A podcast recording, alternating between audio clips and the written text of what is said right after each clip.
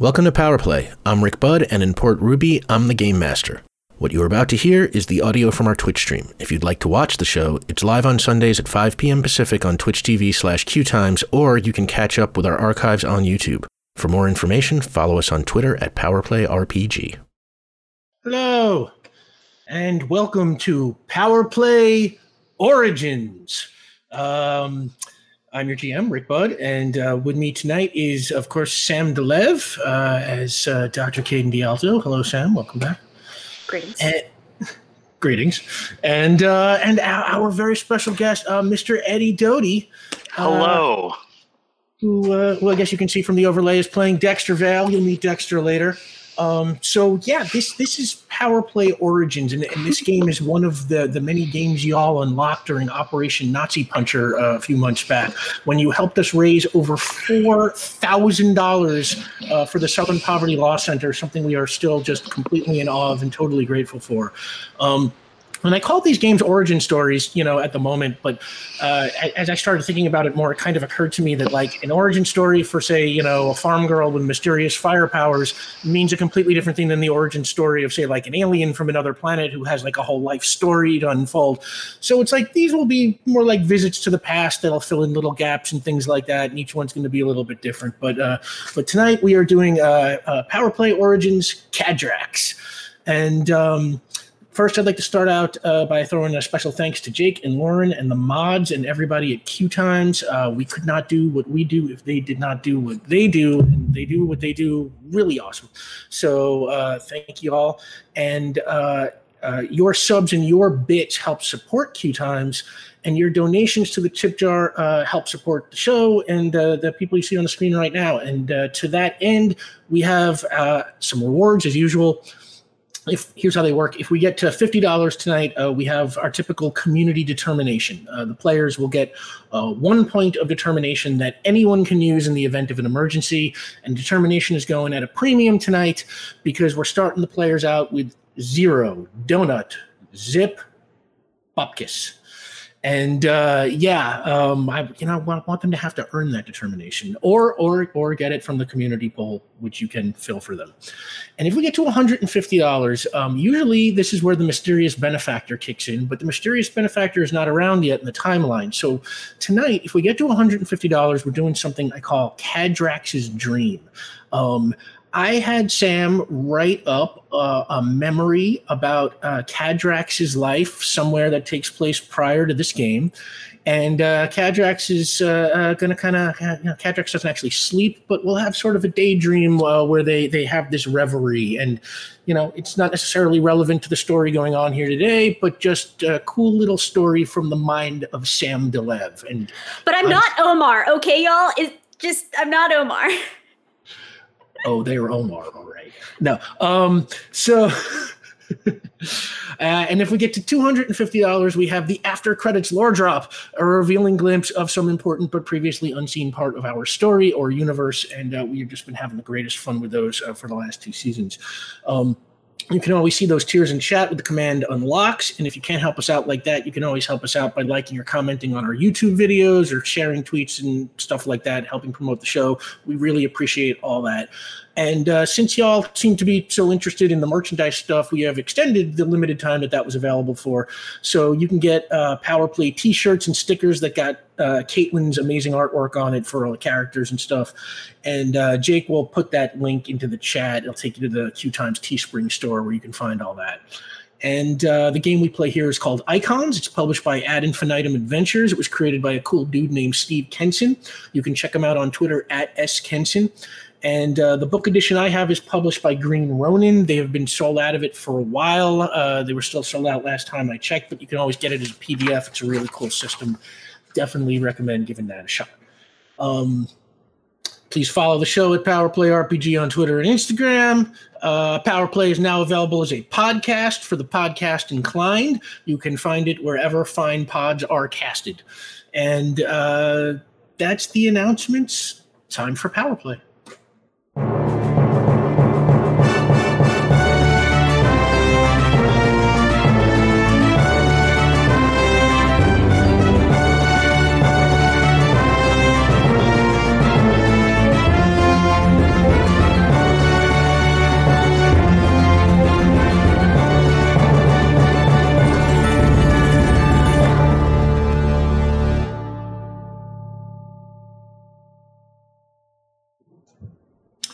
Man, I love that song.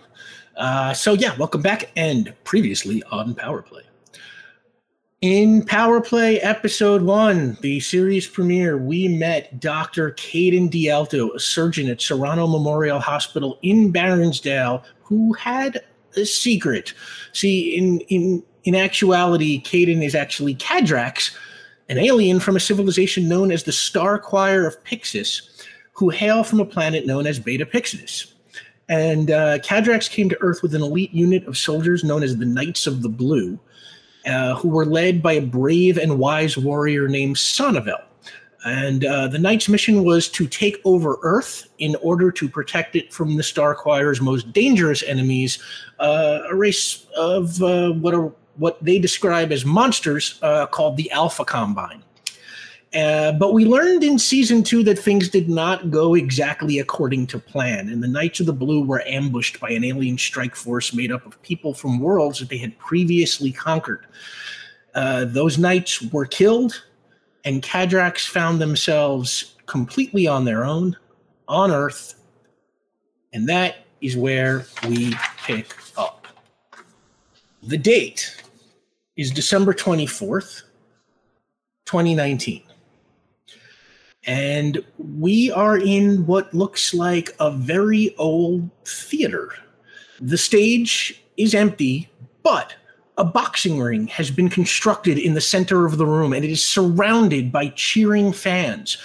The crowd is fairly well dressed. This this looks like a, a money crowd, and uh, they're drinking, they're smoking. There's cigar smoke everywhere. There are cocktail waitresses zipping up and down the aisles, uh, taking orders. And on, on one wall, there's this huge electronic kind of scoreboard thing with a sign above it that says odds. And it lists matchups for the night uh, that look like they are matching up, uh, you know, what appear to be fighters. Fighters uh, by their names, listing their weights, their win loss records, stuff like that. And suddenly the house lights go down and a spotlight hits the ring, and a ring announcer uh, st- climbs in and he grabs a microphone that lowers itself down from the top and he says, uh, Welcome to Combat Club. And the crowd cheers and goes wild. And he says, Tonight is our monthly Bayanihan Bash, a full contact, minimal rules Filipino martial arts extravaganza. We have six fights lined up for you, and you've got another minute to place your bets on the first one. This first match of the night sees the return of an old favorite. Put your hands together for Terry the Swagger Taggart. Uh, and uh, the crowd applauds as this sort of tall, well built guy wearing kind of an old beat up karate gi kind of climbs his way into the ring and, you know, puts his hands up and pumps them a couple of times. Uh, and, uh, the, you know, the crowd cheers him on. And uh, then he says, and squaring off against the swagger is a newcomer who has yet to secure their first victory. Please welcome Caden the Doctor of Death, Dialto. Now, Cadrax, you climb into the ring to considerably more muted applause and even some laughter.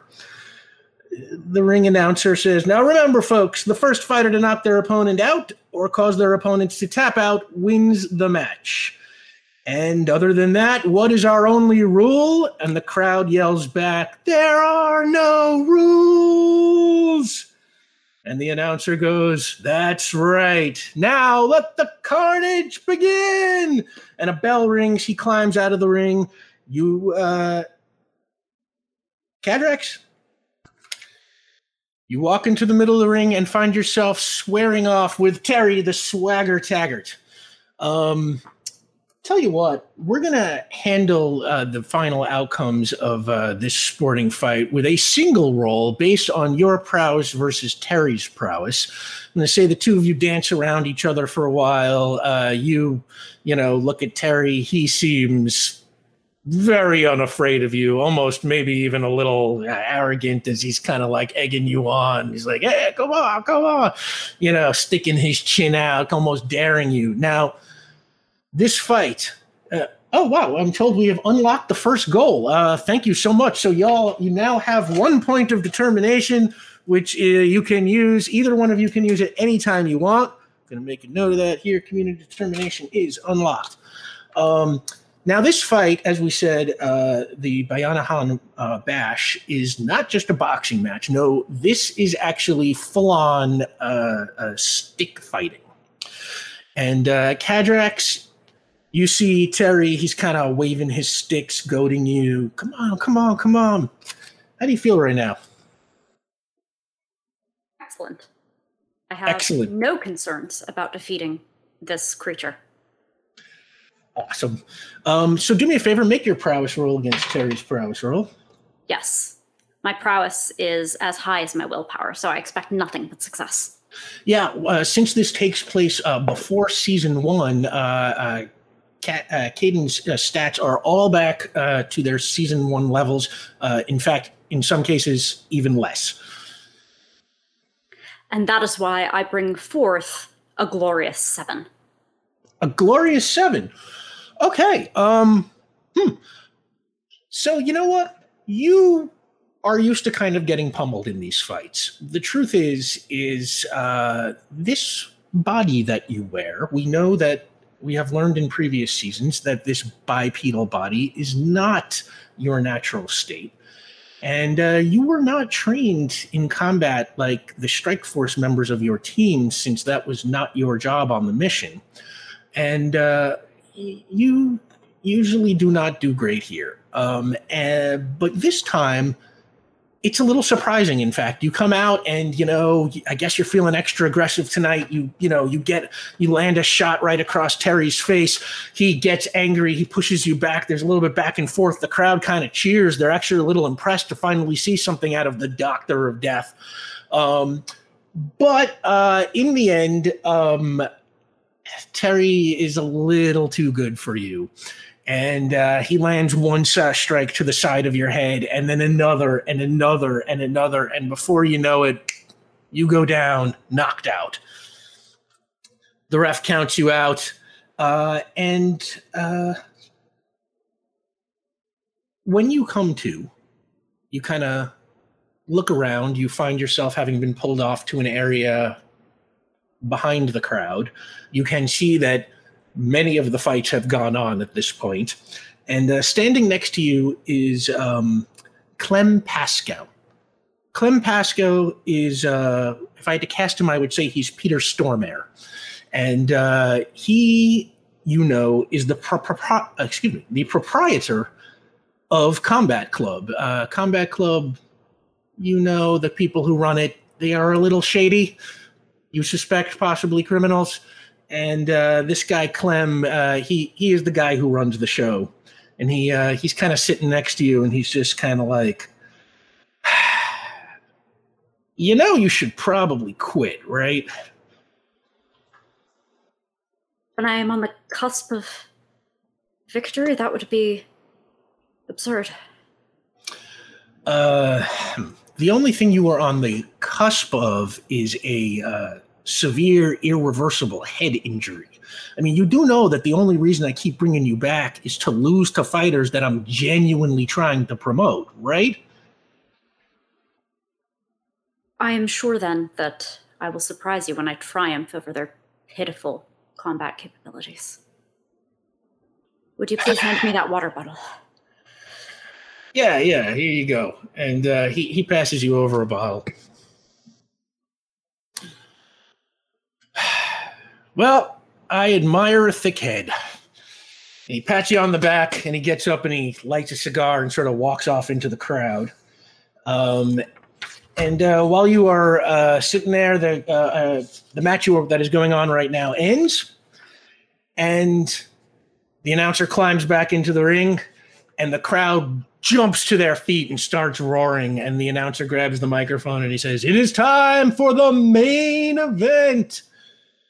And uh, the crowd just yeah they're cheering screaming and he's like tonight our main event in this corner please welcome adam the adam bomb Priselli.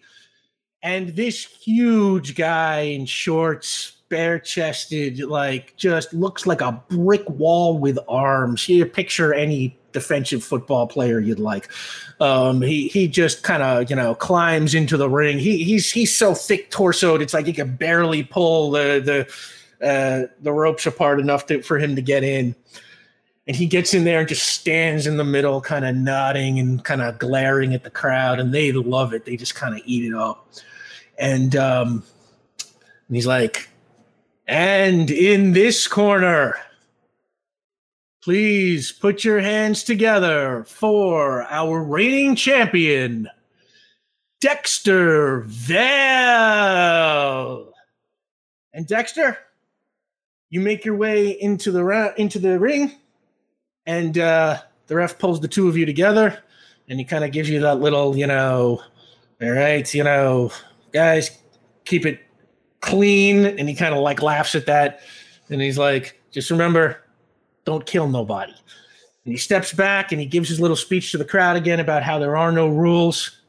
And uh, yeah, Dexter, you find yourself squaring off against Adam, the Adam Bomb Preselli. He kind of just stands there with his sticks. He is not kind of arrogant and goading uh, the way the swagger was. He is more just kind of staring you down, taking this very, very seriously. Dexter, why don't you tell us a little bit about your fighting style? Uh, but first, turn on your mic. I am very experienced in this. Uh, no, uh, Dexter, you see him. He's about an even six foot, uh, darker, full head of hair. Um, and what you see is he's got two sticks. So it's what we call a double baston in uh, in Eskrima and uh, he is just sort of like starting with just like some he's not hitting himself in the headset is what he's not doing uh, but he's starting and then uh, after like some warm-ups his hands go to his side. It's not very flashy his just his hands are to his side his sticks are just in sort of like a loose position and he's just sort of very very loose and very fluid right now all right, yeah, and uh, the atom bomb kind of walk comes up on you, raises his sticks, ready to fight. Do me a favor, make a roll on your prowess, just d6, and your your prowess is six. So, so add the add the prowess to it. So yep. that's gonna be a nine. Nine. Okay. Um, this fight goes back and forth for a while. We get a bunch of rounds out of this one, and the crowd just goes wild. Uh, Clem sells a whole lot of drinks and concessions. He's, he, you know, and uh, uh, you, you, can you can just see like the crowd just eating it up. There's blood flying around the ring. You knock a couple of teeth out of Adam Preselli, uh, but in the end, you just narrowly beat him. What's, what's, what's, your finishing move look like? You got a finishing move? Yeah, sure. Why not? Uh, so we're probably going to be. Um, I think it's just a lot of it is just these guys know each other very well. So a lot of it is it, it, it starts off very fluid. That's because that's part of the reason why Dexter was kind of relaxed at the beginning. He knows he's in for an ass whooping, but he like he himself is, but he knows he's it's going to come down to the wire one way or another. You get the sense that these guys have done this dance a few times before. A lot of it is in a phone booth brawling, and then finally after like the, the last kind of separation where they get some distance, uh, Dexter gets a quick redondo strike, so just a quick circular strike to um, to Adam's uh, lead hand, which drops his uh, which causes him to drop his stick, and then at that point he's on him. He kind of comes around hits him with uh, Abanico to the temple, and then comes down onto his clavicle, entangles the arm, pushes him down into a kind of a, a clavicle lock, and gets him to submit verbally ouch. Yeah and and he does eventually just totally tap out kind of you know screaming for mercy a little bit bit and um yeah and and and uh, this, this this is kind of this is kind of a fight that that would make uf ufc fighters kind of cringe in their seats to watch this kind of thing. It looks like it hurts so much. Uh, but yeah, you win another one, and the purse for tonight was absolutely huge. You know, let's let, let let's call it fifty grand, and uh, you are led to the center of the ring. The, the, the ref announces you as the winner. Put your hands in the air. Crowd goes wild. And uh, Caden, as that is going on, you get paged by the hospital. They need you now.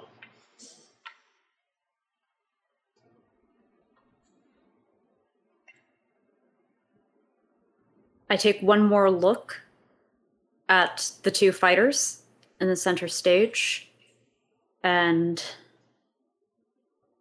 grab the water bottle Clem handed me and grab my bag with scrubs. Guess I have to go.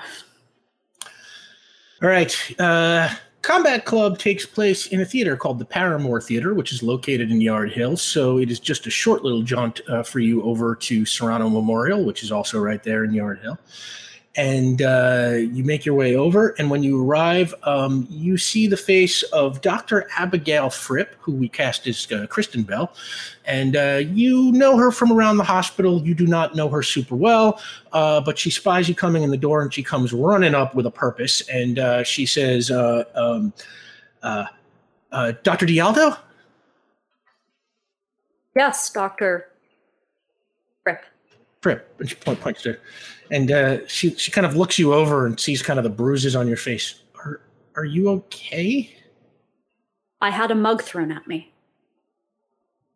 Huh. Okay. Okay. Listen, there was a car accident. Whole family was brought in. Father died on the table. Tally's working on the mother right now. She told me to page you to work on the son. Eight years old, mess of problems, but the big deal is a severed artery and a lot of internal bleeding bleeding. Uh, she holds you, hands you a chart. I was going to give it to Landry, but Tally said it has to be you. Uh, are you scrubbing in with me, or are you on the fourth one? No, I'm, I'm on the fourth one. Uh, it's it's not as bad, but uh, uh if you need anything, uh, there are nurses already waiting for you uh, in, in the OR. Good, thank you, Fripp yeah, you, you, can call me Abigail. And uh, she turns and sort of heads down the hallway again. Why would I do that? You make your way up to the OR and uh, you let yourself in, and uh, it is exactly as she described. Um, this eight-year-old boy is just in terrible shape. Uh, you, after an examination, this is the kind of one where you know, could go either way, certainly, even, even with all your skill. So I'm going to ask you to make a roll on your everything that counts towards your medical talents, uh, your intelligence plus your medical bonus.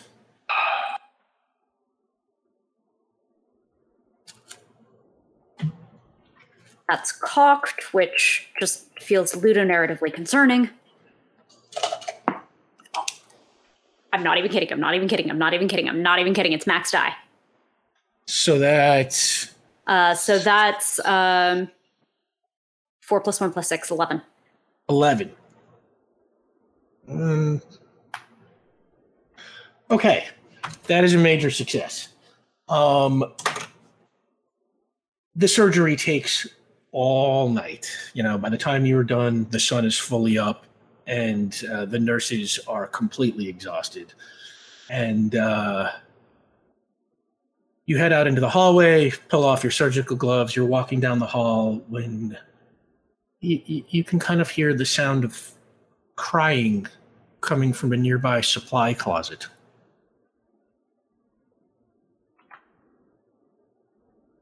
Humans aren't supposed to be in supply closets.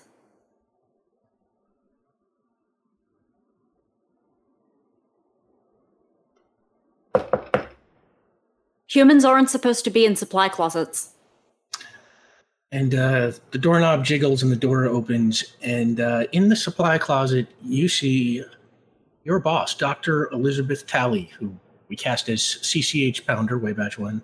Back when, and uh, she is kind of drying tears in her eyes, and she uh, she looks at you in the eye. It looks like we have lost Eddie.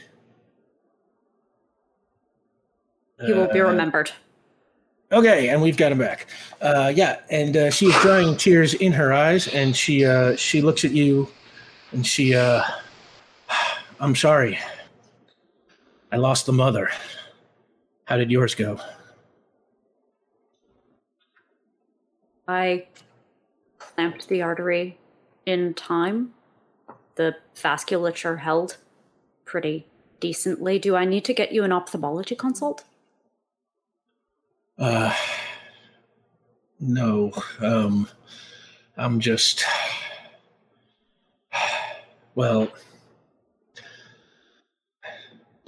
Dr. Dialto, you know that I like you because you are extremely unemotional about your patients. And that while that is a great quality in the doctor, it's it's kind of a lousy one in a person. And you know, at the end of the day, that, that all has to go somewhere. We're only human, right? Of course. She kind of looks at your hesitancy and, and kind of shakes it off. Sometimes I lose it a little bit. you Uh, were attached to this surgical patient? well, I didn't even know this surgical patient, but he was a person. A mother. You operate on many of them, do you not?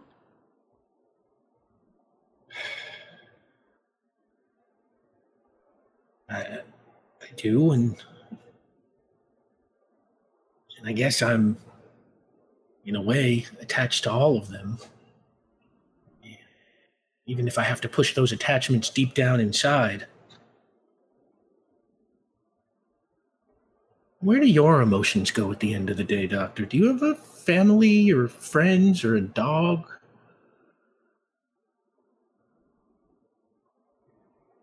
I am very dedicated to my work, Dr. Tally. Hmm. Take it from me, Dr. Dialto, that is that is not going to be enough to see you through. This isn't the time. Go home, get some sleep,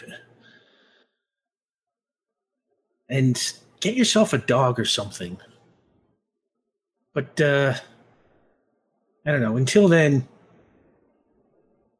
being being alone is bad for the soul. You you can consider me your your family and your friends for now, okay? Yes, Dr. Tally. Merry Christmas, Dr. Dialto. She kind of wipes her eyes and pushes past you out of the closet and heads down the hall. I walk into the supply closet. I turn around, just see what it. I don't understand why a human would be in here.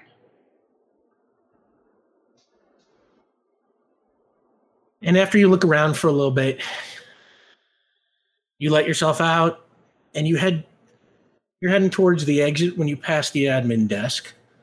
And uh Dexter. Strangely enough, you are at the administration desk and you are paying some bills and uh the person behind the counter is sort of looks like you've been talking finishing up. Pleasure doing business with you as usual, Mr. Val. Yeah, business. Well, I'll, I'll, I'll, make sure the kids get everything you left for them. And uh, Merry Christmas, sir. Merry Christmas to you. And you turn to uh, head towards the exit. Uh, but as you turn, you spot Dr. Dialto, who you recognize from Combat Club. You, you, you have seen them in the ring, even if you have never been particularly impressed. But this time you are a little surprised to see them dressed uh, in surgical scrubs. Caden, you also catch Dexter out of the corner of your eye, and you also obviously have seen him fight.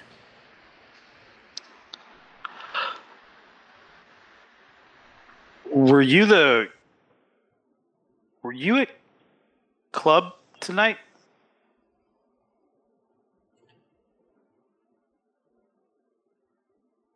Doctor, what, what, what's your nick? Doctor Doom, or what is it? What's your nickname? I don't know. I didn't choose it. Yeah, they never let Yes, you I- rewrite them. Yeah. Are you Um, all right? Did you receive injury? Do you require Oh. consult? yes to the first, no to the latter. Um, a few questions. Um, why? Why? You're like, why?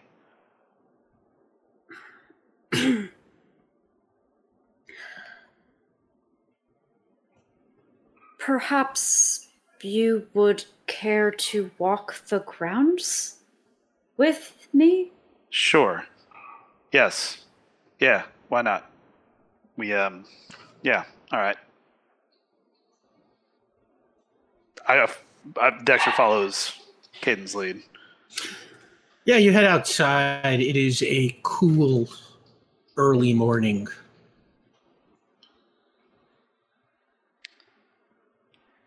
My colleagues are not aware. Yeah, I kind of figured. Makes sense. Um, going back to the first question, you're a doctor. You your student loans can't be that much. Like, why do you? Why do you? Of all people, why could you possibly ask that question? So, so here's the thing. I know why I do it. It's pretty clear. I I just do it to for as the side hustle. Yeah.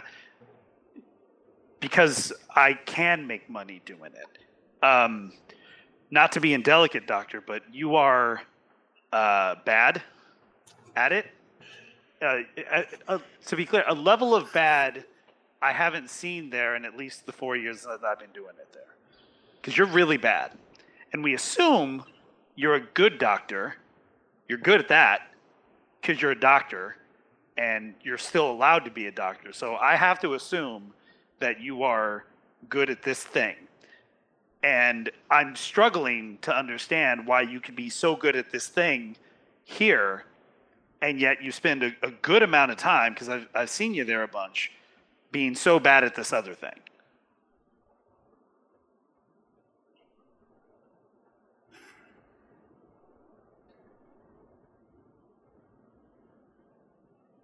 Medicine was required of me. That is a. Th- Have you ever been good at something and then very bad at it again? Um, Dexter recoils pretty significantly at that.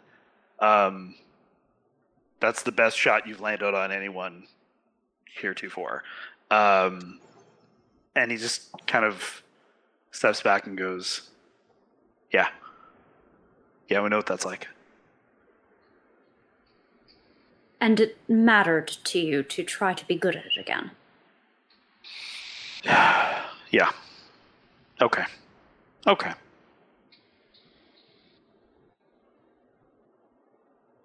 But that I'm going to be good at it very soon, you understand.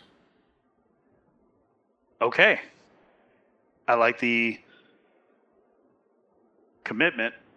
Um, Follow up question How are you going to be good at it? Because, with respect, Doctor, you have not been getting better at it. You've been I getting ex- hit a lot. I extended my time of consciousness by 40% this fight. So that that is, yeah, that's no, sure, that's a that's a way of looking at it. Um, if I were to say to you, um, my car retained two of its wheels after the accident, would that be an acceptable situation for you? Are there cars with two wheels? No. No.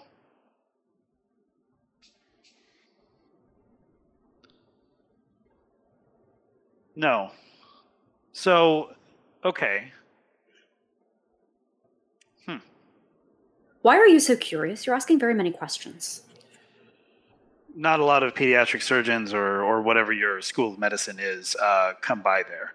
Uh, what goes on there is people have one or two reasons. One, money, which you know, Right. You have me, mentioned it's- money payments. yeah.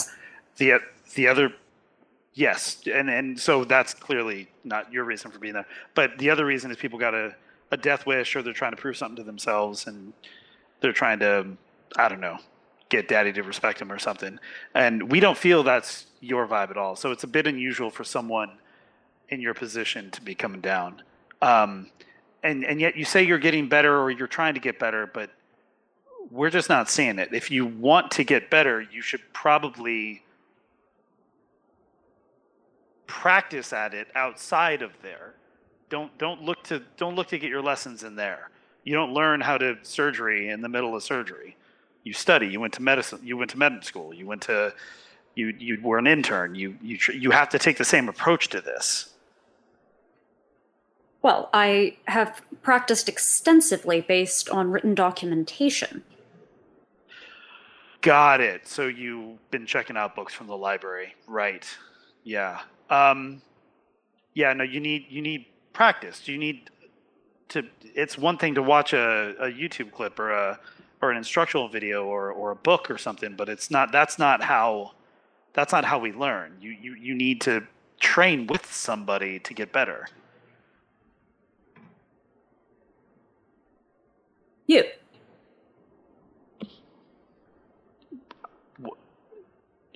train with no i don't no i teach i teach kids i don't i don't train fighters for sport or money But you care about money. in so much as it keeps the lights on and i can help out here sometimes when i can So I exchange money payment for your limited human expertise in the field of battle. Doctor where where are you from? Out of town. yeah. No we've we've we spent a lot of time out of town as well and we never met anyone like you. Listen okay um tell you what. Whatever you were planning on paying me with i have a tab here for about three or four kids that I, I help out with from time to time. If you help me with that you don't have to give me money. Just help me with that. Anything you can do on that and i'll i'll give you two hours a week.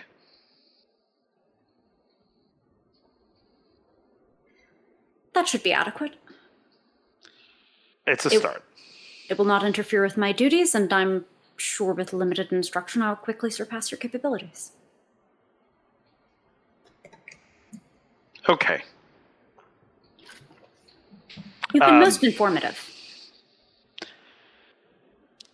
i feel like i know less The knowledge flows in the correct direction. When shall we meet? uh um, free tomorrow at two I have a pancreatectomy starting at 1.30. Are you available later in that day? uh yeah i'm available again at five Yes, 1700 hours then. all right oh 17, 1700 it is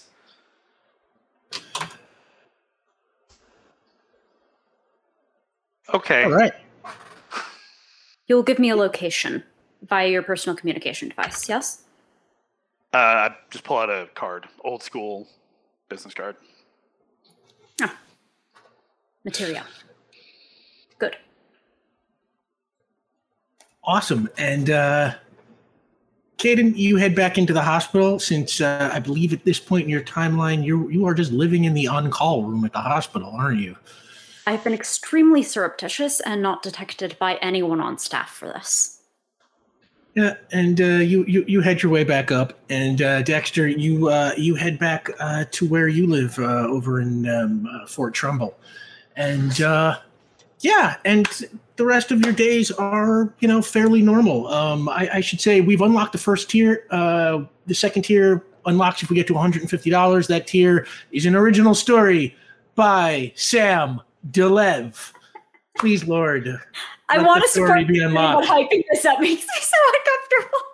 I, I, I have not heard the story. I don't know what it is, and I may never get to hear it if, if, if it does not get unlocked. So please, for the love of God, Stop Um, twist. but- Like now, I mm, okay.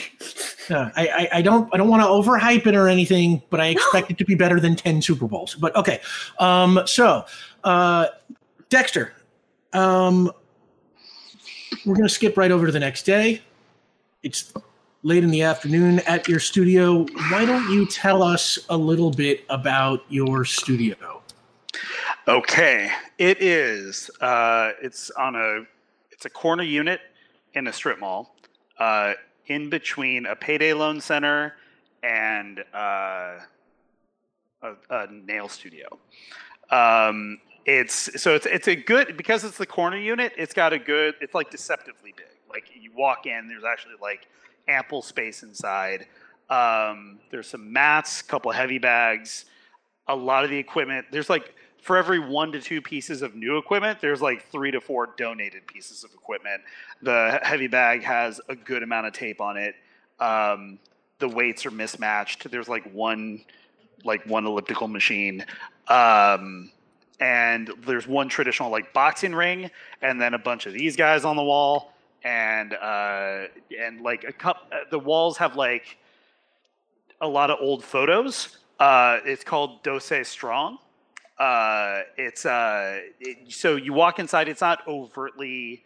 There's a couple like uh, things on the wall of like old photos of like Filipino grandmasters, like dating back at least a hundred years.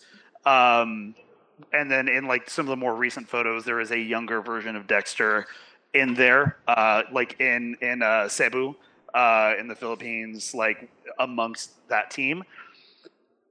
A keen eye would notice in the corner one photo of Dexter in full uh, battle dress uniform, obviously army with uh, eleven other guys um, in a nondescript.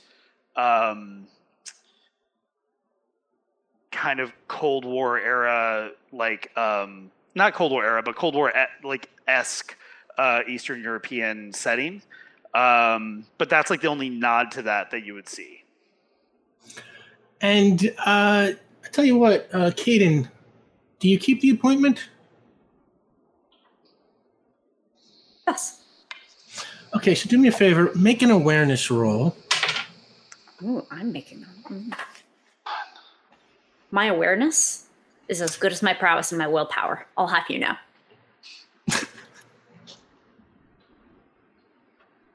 that is why I roll a grand four. A four. Yes, Mm. I, I know I am fearsome, truly, in my perceptive capacity. You walk in, you take in a good deal of that detail, um, but I will say you miss that picture in the corner for now of Dexter and his battle fatigues. Um, but Dexter, you kind of look over, and now you see Caden kind of standing in the door, just kind of looking around.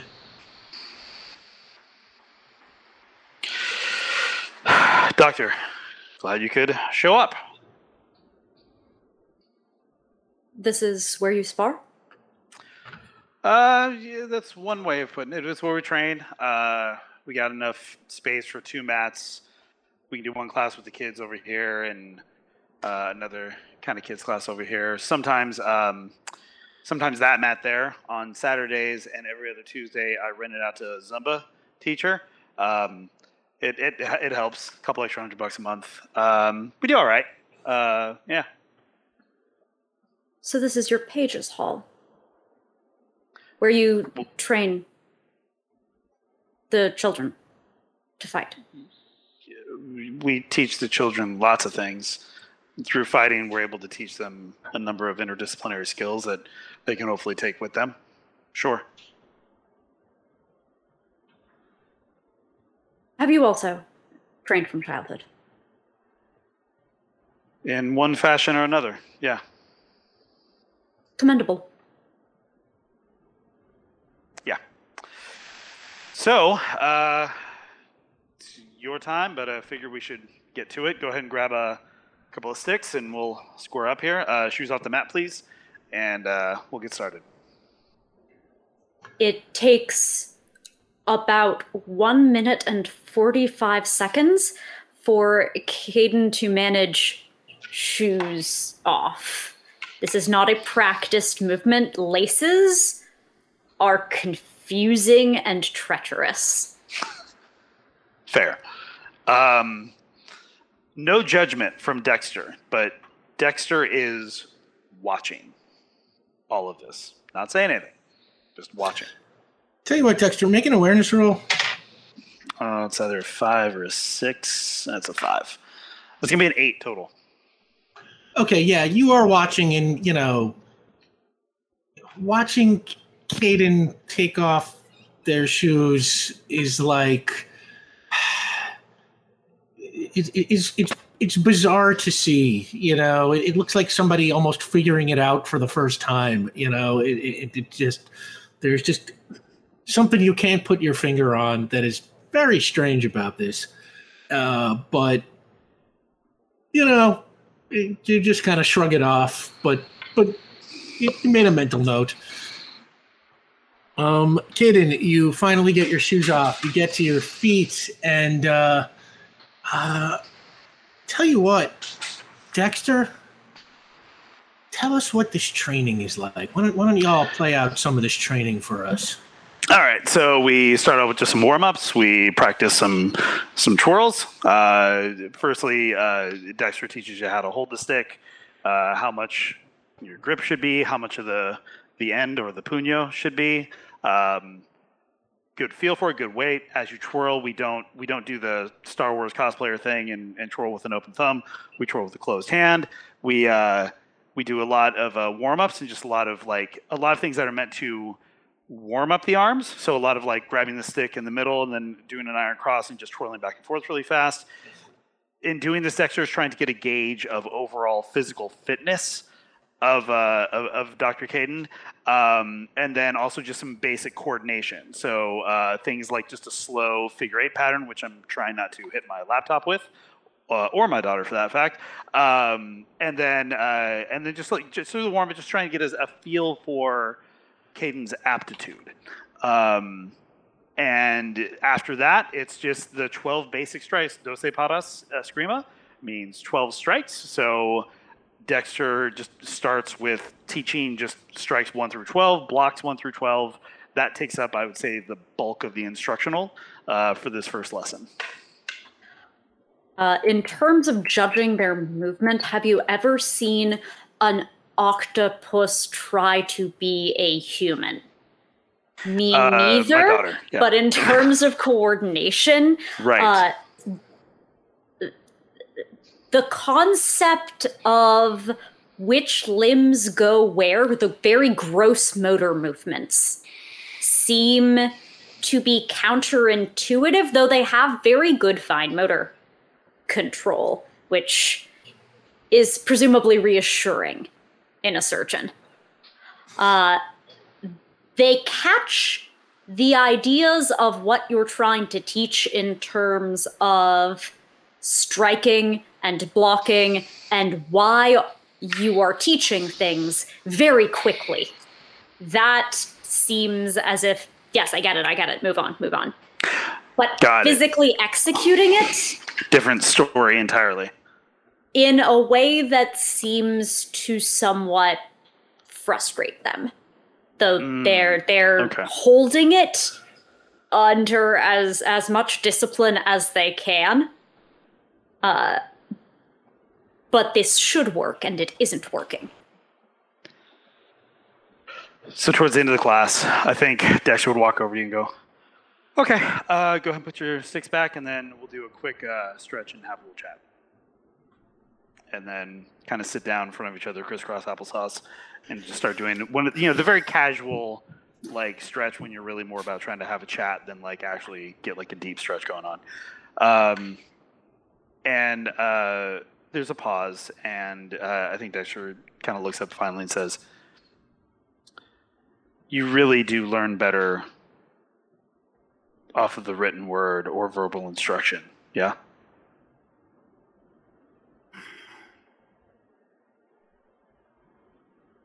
That has been my mode of learning this art here to here heretofore. Got it. Okay. So I think what we're going to try to do is something a little different. I'm going to do what I said I wasn't going to do. I am going to give you a book. All right. I want I want you to take that book and take it home, read it, reread it until you got it. You pick up the technique part really well, and you got the right mind for it. Okay. But you have to have a better relationship with your body. You have to own your space. You got to stand your ground and own it. So next time when we come, we're going to be working on that. Just getting you comfortable on the ground you're standing in the space you occupy, owning that space and not giving it up.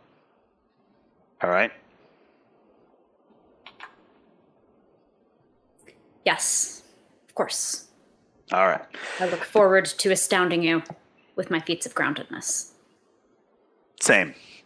Dexter stands up and walks over, and there's a bunch of books, and just sort of like it's there's like the the IKEA bookshelf, the Glomber or whatever they call it, uh, and uh, he kind of like it takes him a second, but he pulls out a really old book uh, and kind of looks at for a second, and then looks at you and goes, "Okay, please take good care of this." Um, you don't need to read to be able to read Tagalog or Spanish, but most of the illustrations in here really help me out. So go ahead and take a look at that. Uh, again, take good care of it. Take photos of it. That would be preferred, but um, take that with you and uh, you know see what, we'll we'll see what we can do uh, again in a couple in a couple days. I when I see Dexter go to the shelf, it it draws finally my eye. I think to that photo. Mm-hmm.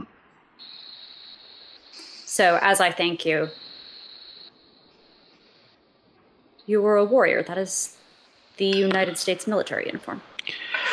Yeah, yeah. It was uh, many moons ago. Uh, I was a, uh, I was a 4th Battalion, 10th Special Forces uh, for a while. First Ranger Battalion before that.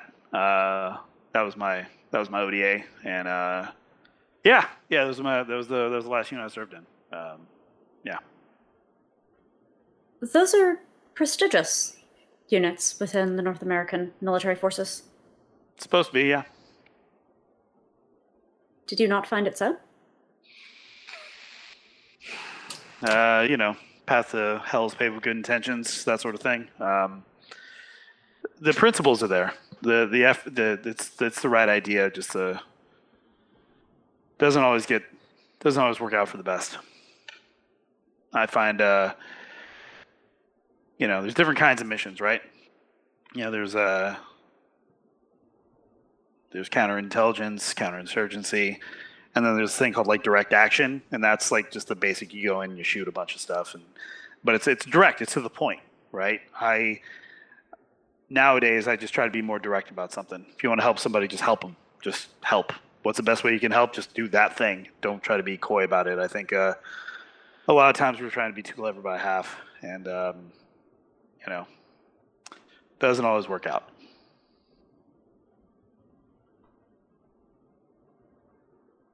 Very perceptive for a human. Thank you. You're very direct for a human. Excellent. Good day, Dexter. Good day, Doctor. And Caden, you head out without another word and leave Dexter pondering the whole for a human thing. Um, and uh, I'm really delighted to announce uh, that Sam's story has been unlocked. Thank you so much, everybody. Oh my God, I was so afraid I wasn't going to get to hear it. Um, and uh, we, it just leaves us a one tier left, uh, the after credits lore drop, uh, which is a little preview of what's coming next week. So, you know, if you want to see that, Uh, there's there's the lore drop always. Um, and uh, Caden, you head on back to Serrano Memorial, and uh, it is you know evening at this point. You make your way up to the on-call room uh, where you find uh, Dr. Abigail Fripp sort of sitting there and uh, sipping a cup of coffee and watching the door. And uh, when you walk in, she kind of stands up and, and just kind of stares at you uncertainly. Fripp, Yeah, don't look at the card. Abigail. You you can call me Abigail. I- I- it's okay, uh, doc, Dr. Dialto. Um, I, wa- I, I wanted to talk to you about something. Um, she put your coffee down. When when you came in last night and a couple of times recently, you're, you're kind of covered in bruises, and I, I wanted to make sure, you know, is everything okay? Yes, I have rounded on all of my patients. They're all stable. No, no, no. That's that's that's not what I'm talking about. I mean, like you know, in your home and personal life, is is there somebody, you know, outside the hospitals that's hurting you? Yes. And she seems like really startled. Do you? I know this is none of my business. I just, I, I, I- just, I can't, I can't help but feeling for you. Do, do you want to talk about it? No, you should not be concerned. I'm going to be victorious. I put my Okay. hand on my shoulder to reassure her, as I have seen them do in hospitals for reassurance. You're going to be victorious. It- She sort of seems a little mood broken now. Um, I've retained consciousness 40% longer now. for, You need not be concerned. Doc, Doc, Doctor Dialto, I, I, I think I'm concerned, although I'm not necessarily sure I understand what we're talking about anymore. Ha, what have, how, how have you, what have you retained consciousness through? Out of work activities. Clap, clap. She picks up her coffee and uh, kind of looks around nervously. Well, if you need to talk to anybody, I'm I'm always here for you. Why? I mean, well, because you know, I care. Why? How could I not?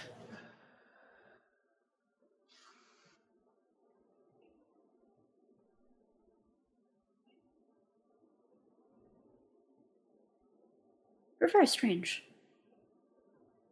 Uh,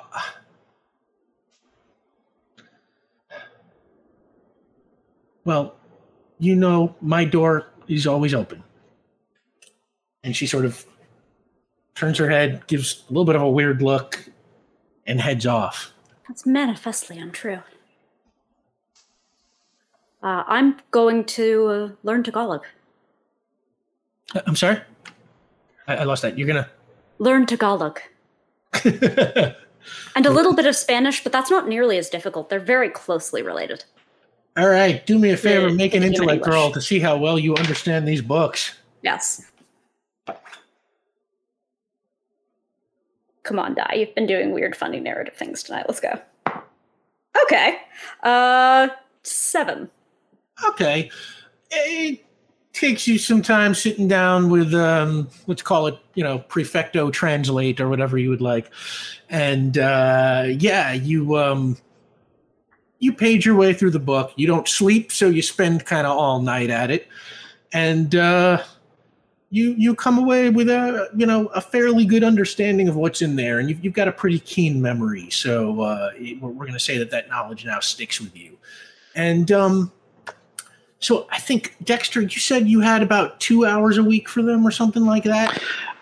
Yes. Uh, I, I have a feeling it's going to ramp up more as time goes by, but I think to start, it's probably going to be two hours a week.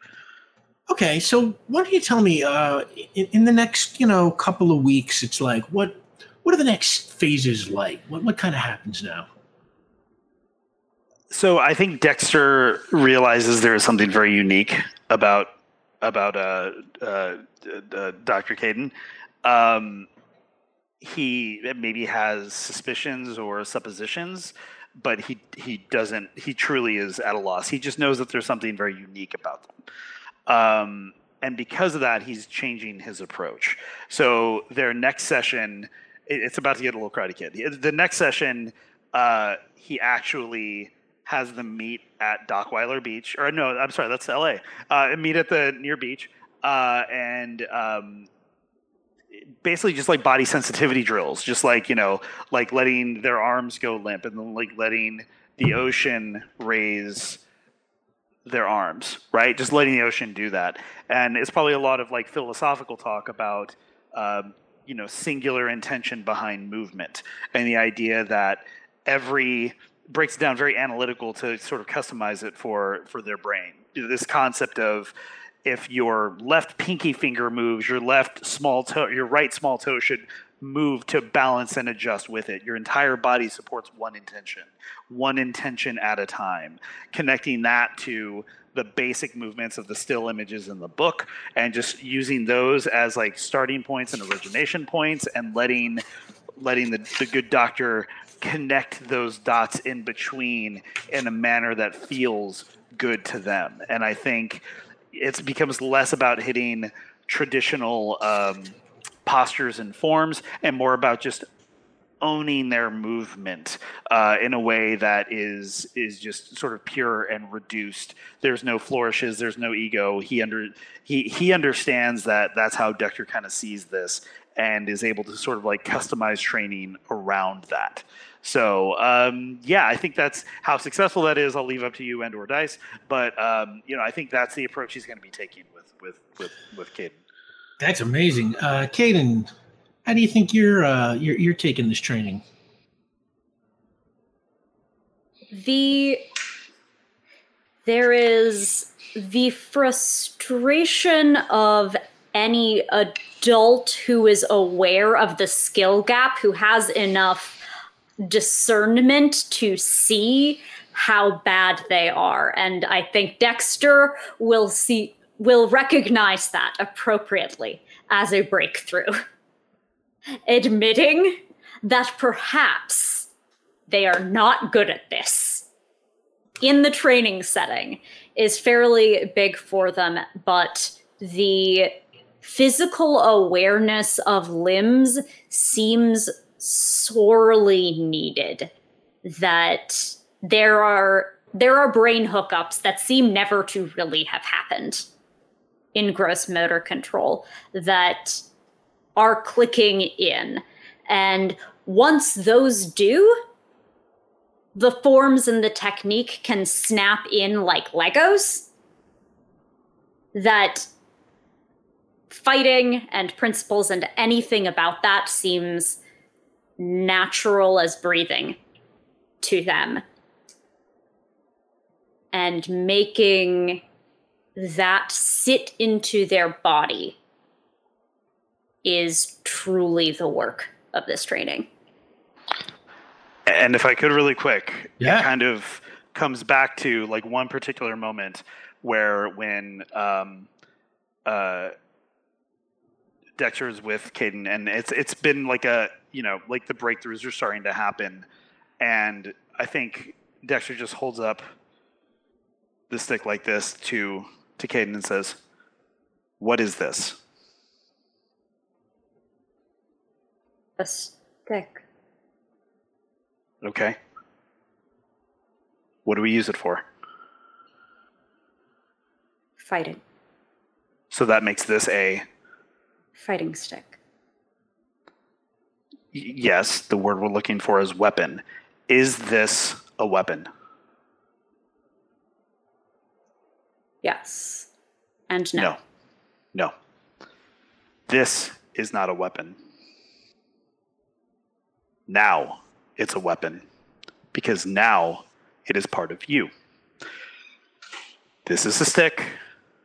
This is a weapon. When it is a weapon, it's only a weapon because it is now part of you. You are the weapon. Whether you have this or whether you don't. But when you do have this, this isn't separate of you, this is part of you. I know it's a little strange to operate something that isn't part of your body and to suddenly think of it as part of your body. But you control this just like you control any other part of your body. They are indistinguishable. Do you understand? And they don't answer. They reach out for the stick to feel that and to feel whether or not they understand it. And in that moment, when you're holding it and so are they, there's a little bit of a haptic sensation. Like something is buzzing through them and up the stick and into your hand, though, of course, that's impossible. Dexter immediately checks for his phone. Yeah, it feels a lot like that. Your phone, I suspect, is on silent, if not off. Yeah. So quick, and I think for yeah, I think for him that's all he sort of thinks of that in that moment. I don't think he makes anything more of it than that. But uh, his eyes go back to you and goes, "When you train, when you hold the baston, it's you. When you let go of this." you are no less a weapon than you were before. In Eskrima, in Arnis, in Kali, this is a weapon, this is a weapon, and then he's like picking up other weapons like the knife, the, the short sword. He's like, this is the weapon, this is the weapon, this is the weapon, and it's all part of you. So as you make your movements, don't make a distinction of moving with it or without it. It's all you. You own those movements. You own your body. You become what you need to become for that scenario. And that's time. And let's say that this scene, like you said, it's it's sort of happening a little bit into the training. Couple of weeks have probably passed. We're into you know the middle of January by this point, or something like that. And uh, as you are finishing up the speech, you hear the the door. You know, you got a little bell on the door, and it kind of jingles. Uh, and a young man in a very sharp-looking suit. Uh, if I was casting him, I would say maybe he is um, Taron Egerton, and uh, kind of walks in, and uh, he just kind of stands by the door, kind of looking around. It's uh, hey, you Dexter?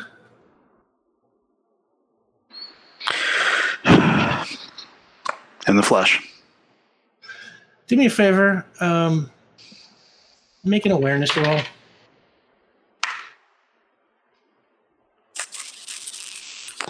Nine. Okay, and he's like, "Is this uh, your place?" Uh, I and I just look at the photo of me on the wall, and then just back down.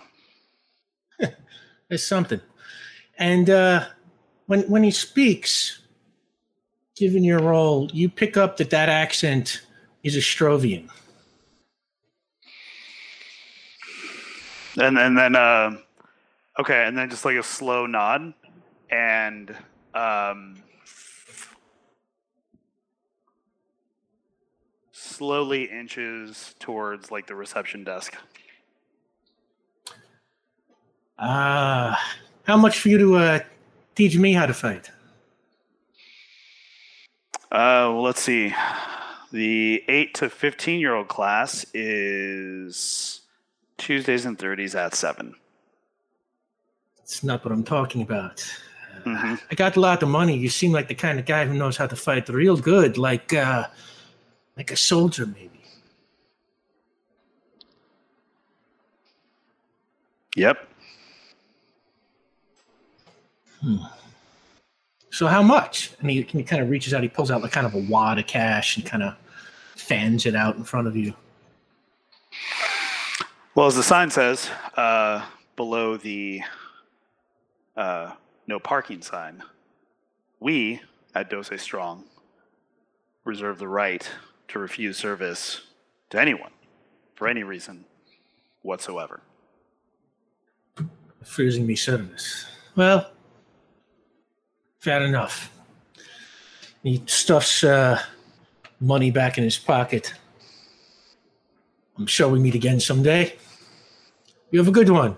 He looks over at you, Kate, and he's like, uh, You too. And he turns and he lets himself out. Turn to Caden. You ever see him in a scenario outside of these walls, you call me immediately. Is it because he is not a surgeon and cannot help with children at a hospital? He's about the opposite of that. You know this man. He acted as if he did not know you. Now, you don't actually know this guy. Just so you No, I know. I know. I, I yeah, no, um Doctor, for innumerable reasons, there's large amounts of my work prior to here that I can't tell you. And some of that work was in a rather obscure Eastern Euro- European country called Ostrovia. And that's about all I can say. And in my work, both professionally and personally, I live by percentages. What is a high likely percentage of something to happen? What's a low likely reason of percentage to happen?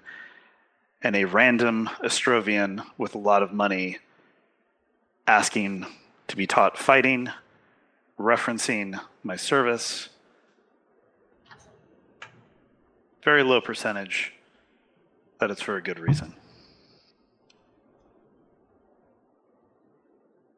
You believe that he is related to your previous history of combat, and you are afraid of the implications.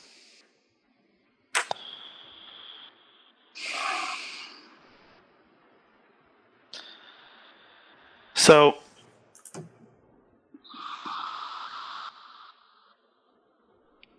about seven years ago, I was still in.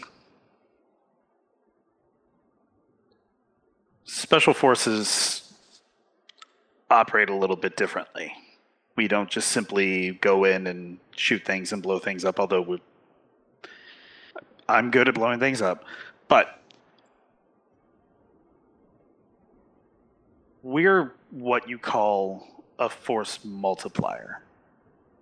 We don't go in blunt guns blazing.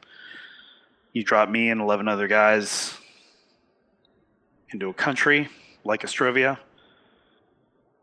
Within six months, we will have maybe aided a revolution or two, taken control of the stock market, maybe empowered certain junta forces over others maybe worked with certain generals to gain control and align it with more pro Western values.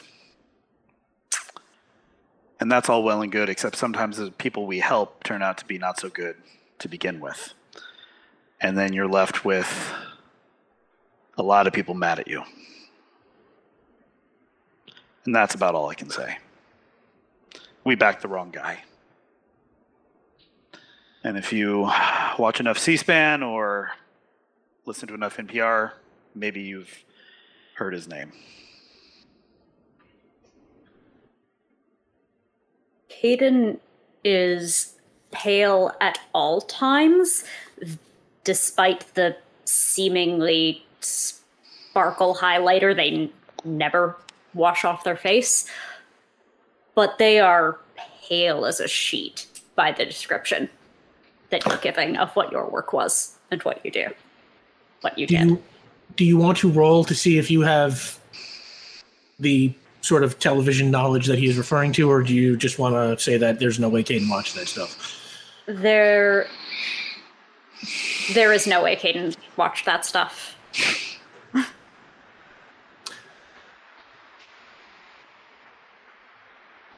You know what? We'll say, Caden, on that, the two of you say goodbye and you head back uh, to, uh, you know, your room at Serrano Memorial. And uh, that is a perfect spot for us to take our 10 minute break. Uh, looks like we are just about $100 away from unlocking the lore drop. Thank you so much, everybody, for unlocking the story.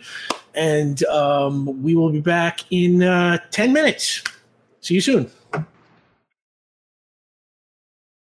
Welcome back. And uh, it looks like while we were gone, the lore drop was unlocked, which is just amazing to me. So I want to say thank you to everybody who uh, chipped in and donated to unlock the tiers tonight, but especially thanks to GM for Life, who I'm told is the one who uh, kicked that up over the lore drop. So thank you, GM for Life, and thank you, everybody. It all matters. And uh, um, I'm super excited because uh, we're going to get to hear Sam's story and we're going to get to do the lore drop. And uh, I also see uh, that uh, a couple of friends of ours are there in chat. Um, I, I see uh, we have Omar Najam and we have Caitlin Bruder and we have B Zelda. All, all people who I, I hear are, are, are, are fairly cool. Um, so, hey, y'all. Hi, I miss you. I love you. I can't wait to play dice with you again. Yeah, miss y'all. I see Amy, Amy Dallins out there. Amy, we like you too. And uh, and and yeah, and uh, thanks, thanks, thank you everybody uh, for being here. And uh, oh, did we lose Eddie or did he just? Uh, Uh, he's camera off and unmuted. oh, okay. Um, cool. So, um, let's just roll back into that. Why don't we start up? Uh, um, Caden, uh, you are at the on-call room. You are maybe uh, sipping a cup of coffee, sitting down, staring out the window, and uh, and you kind of have a daydream about your past. And uh, why don't you tell us what that's like?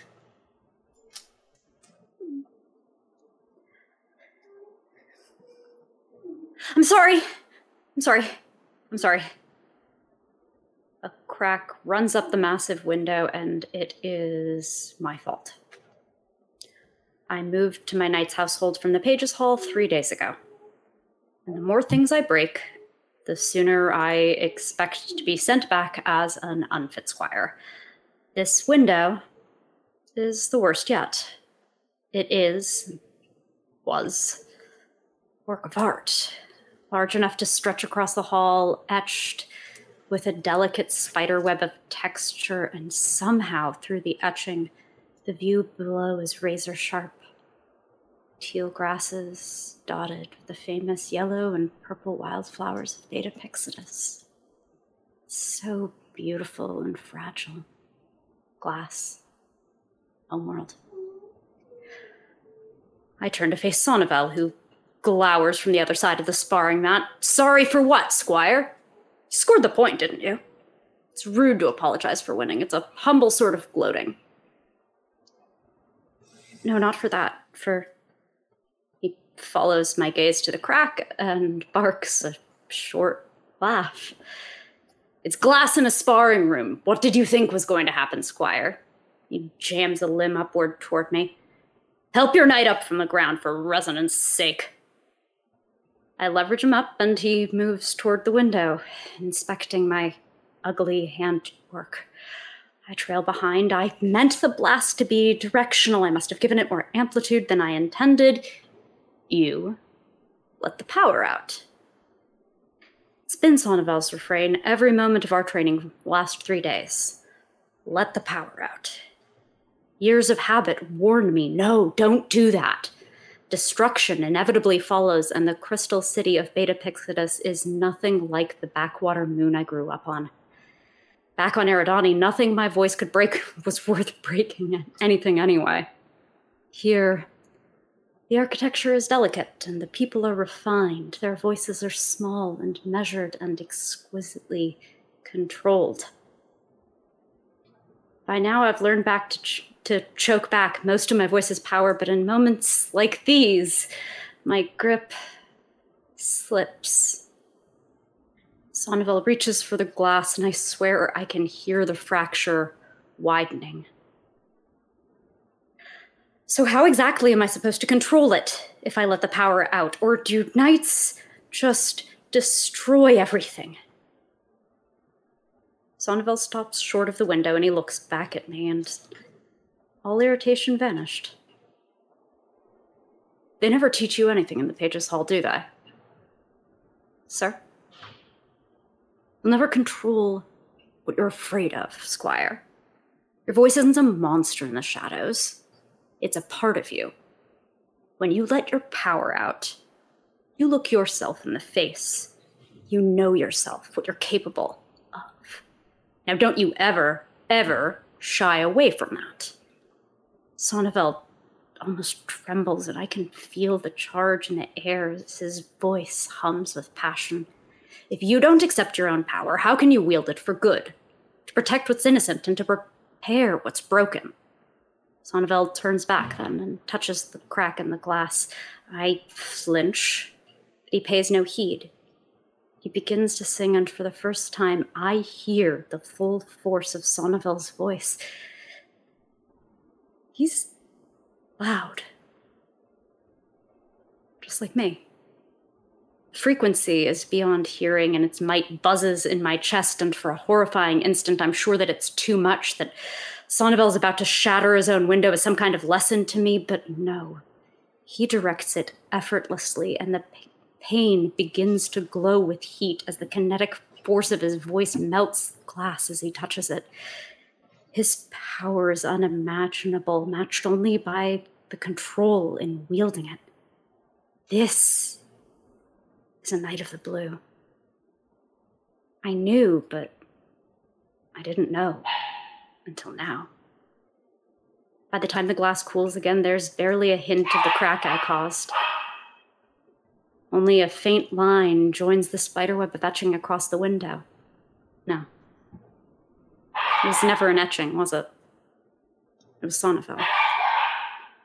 I joined my knight by the window, tracing the lines of his legacy of fractures and repair, breaking and mending, failure and recovery. It's beautiful. Sonnevel watches the flowers waving in the wind. It is, Cadrex. Now let's get back to work and teach you how to protect it.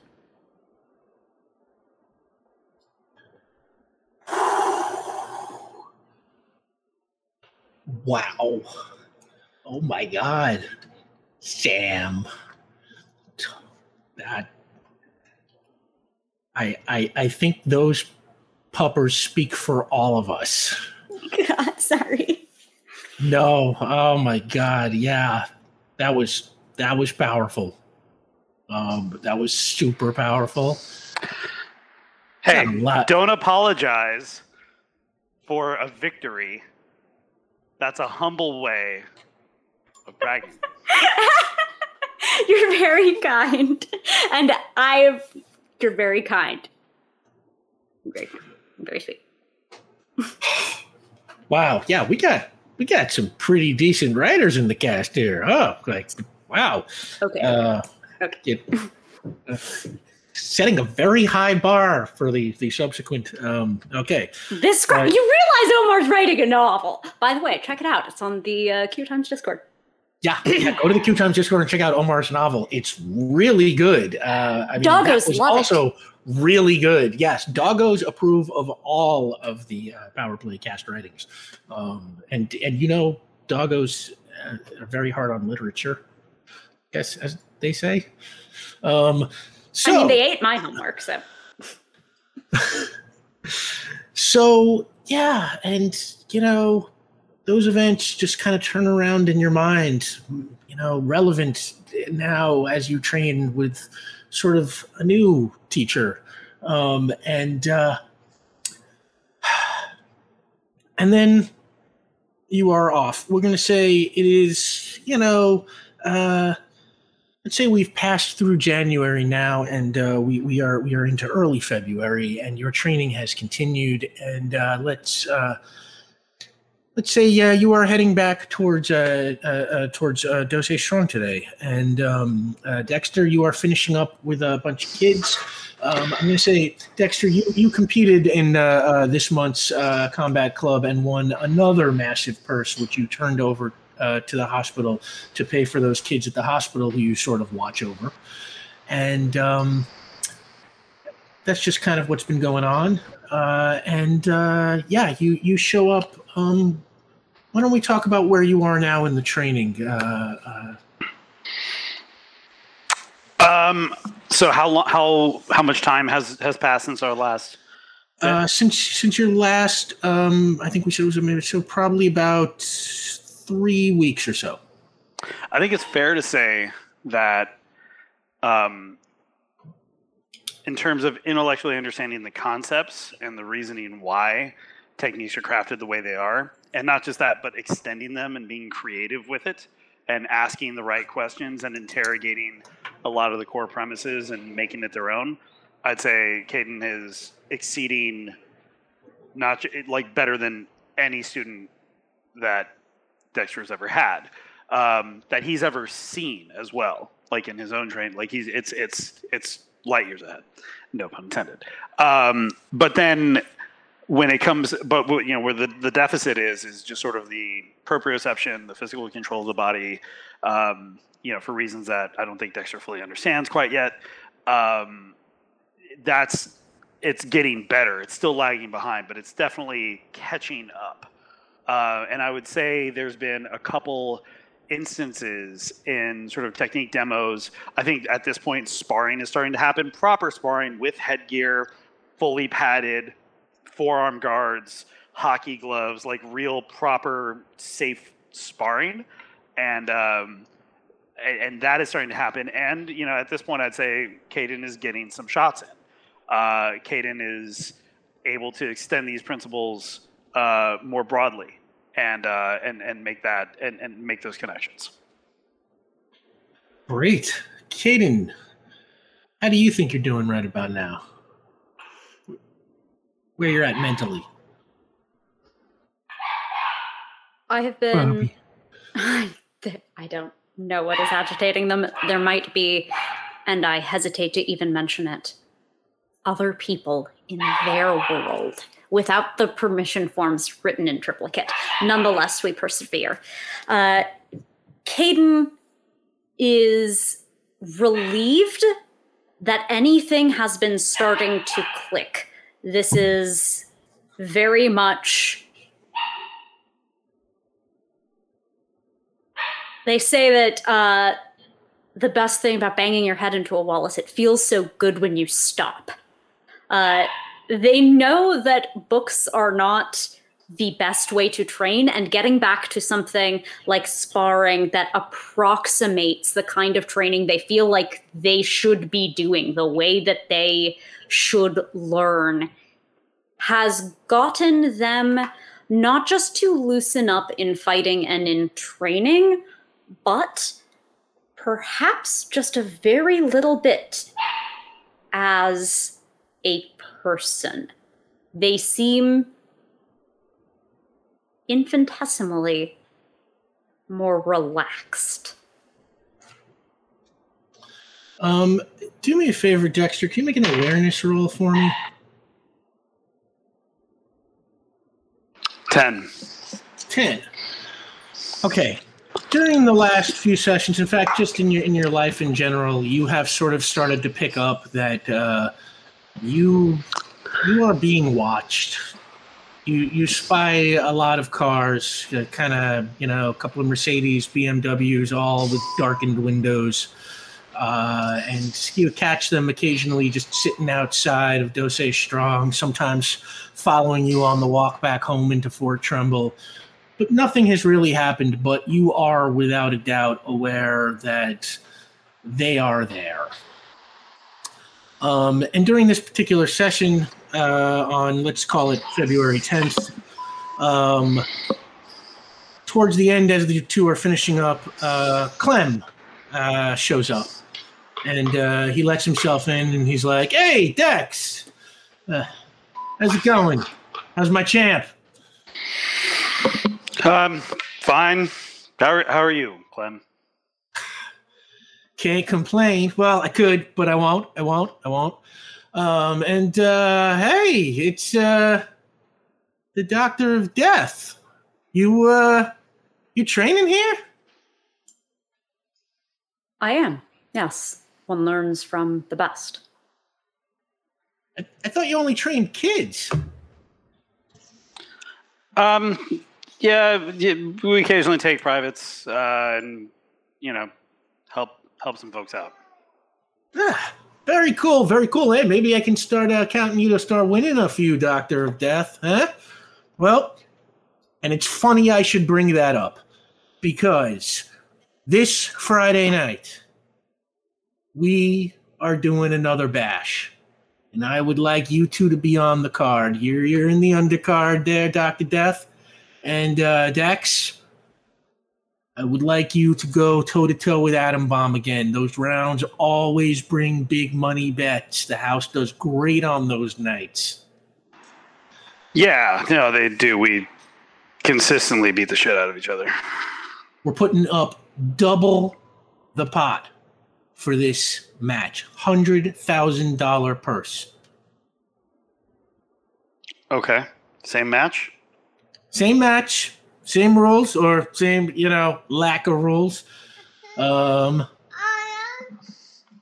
but uh, you know, uh, I just want to make sure I can count on both of you. Yeah, yeah, I'll be there. 100k, I'll I'll be there. Fantastic. Caden looks to Des- Dexter very quickly, uh, like actually looking for the teach the instructor's approval to compete in that. Like this coheres with our training, kind of look. Yeah, I'll I'll do it on on one condition, Clem. What's the condition? Give someone to Caden at a relevant skill level. Don't just have him. Don't just feed him. Just someone at their level. All right, I'll tell you what. Uh, I got uh, I got I, I I've got Lionel Farmer lined up. He's, looking a little long in the tooth these days, but he's still got a little bit of power behind uh, his attacks. Certainly won't destroy your student, but won't be easy neither. Solo Baston against him. Caden can do it. Yes, Right. he is long in the tooth. His dental status bespeaks my victory. No, d- yeah, oh yes, yes, yes, indeed. Yes. You're uh yeah, you're a funny one. Uh but uh great, great. So see you this Friday. Uh I think that is the 15th. So same time, Paramore Theater. Let me know if you need anything. And he turns around and he lets himself out. The moment he's out the door, uh, Dexter turns to Caden and says, You can win this. But we've still got a long way to go before then.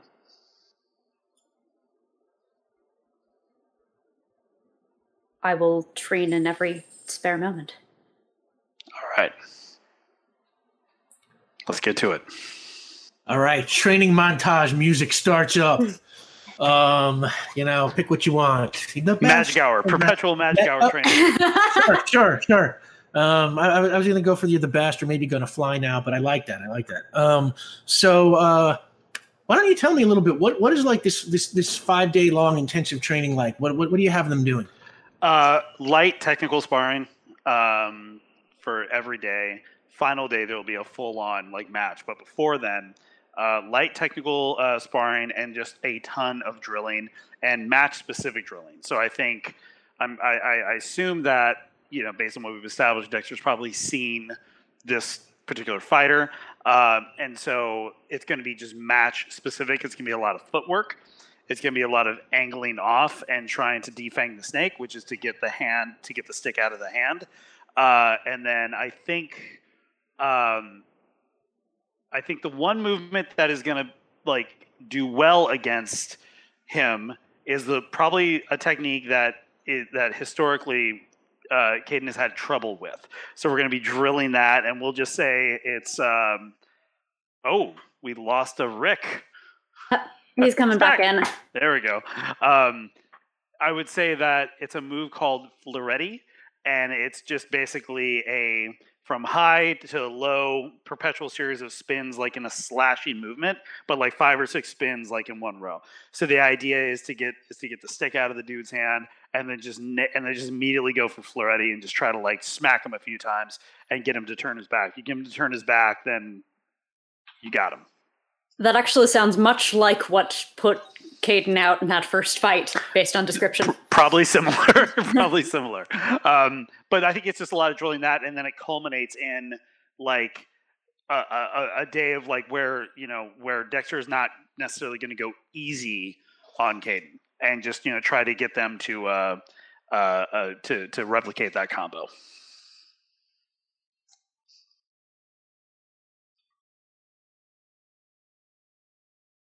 muted bud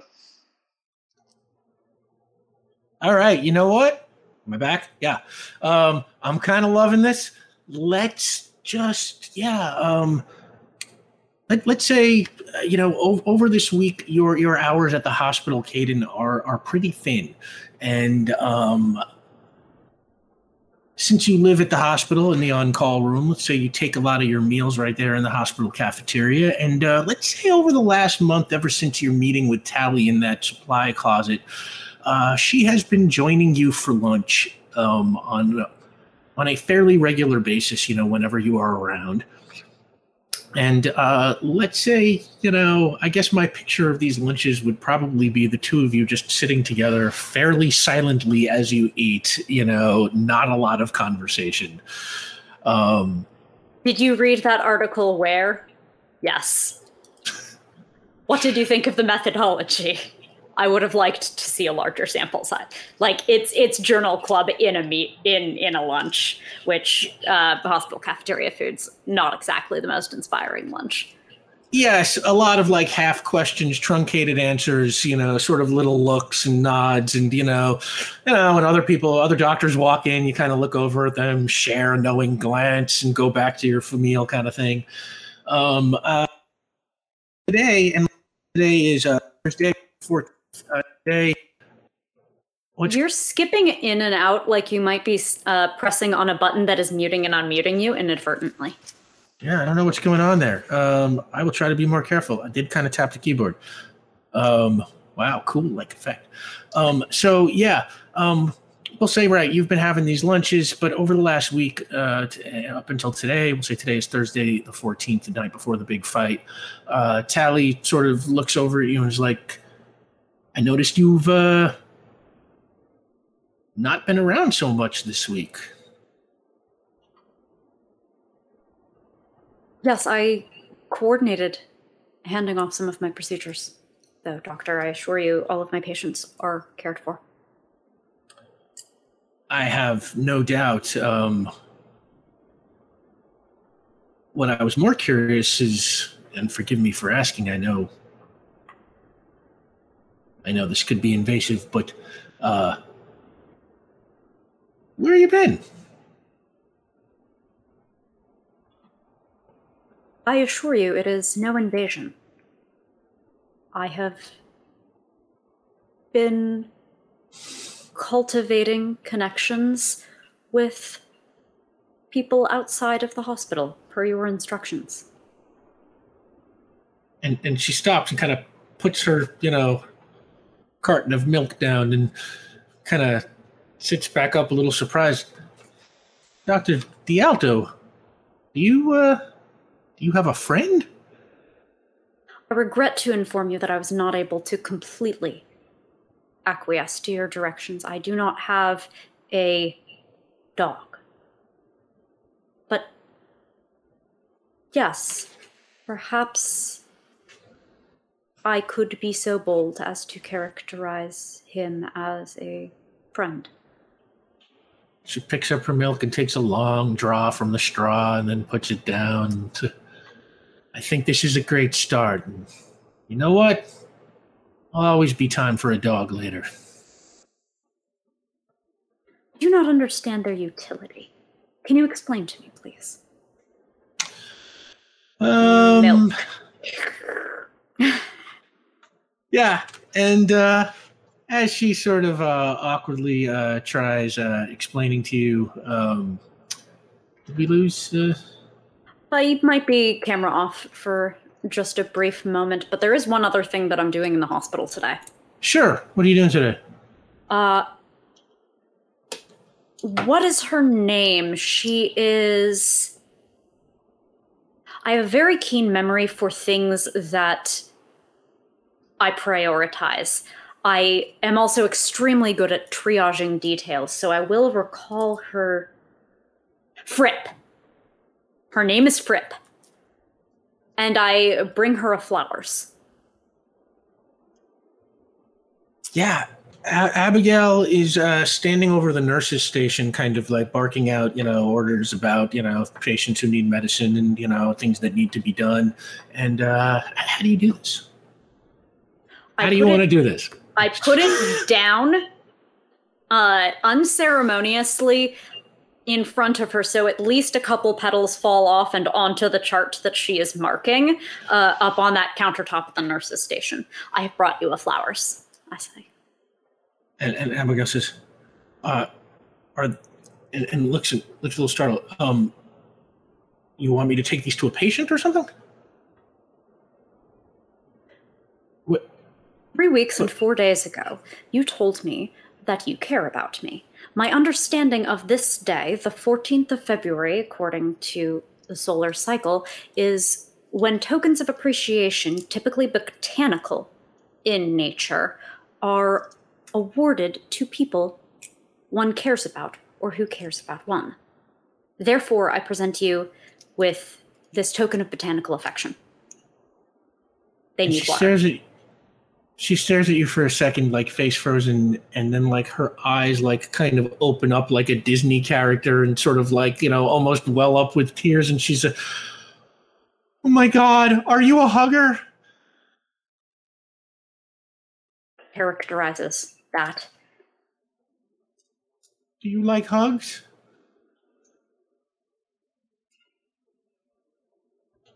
Yes. And she kind of like jumps on you and gives you like the warmest hug, you know, and just sort of like, Dr. Dialto, thank you so much.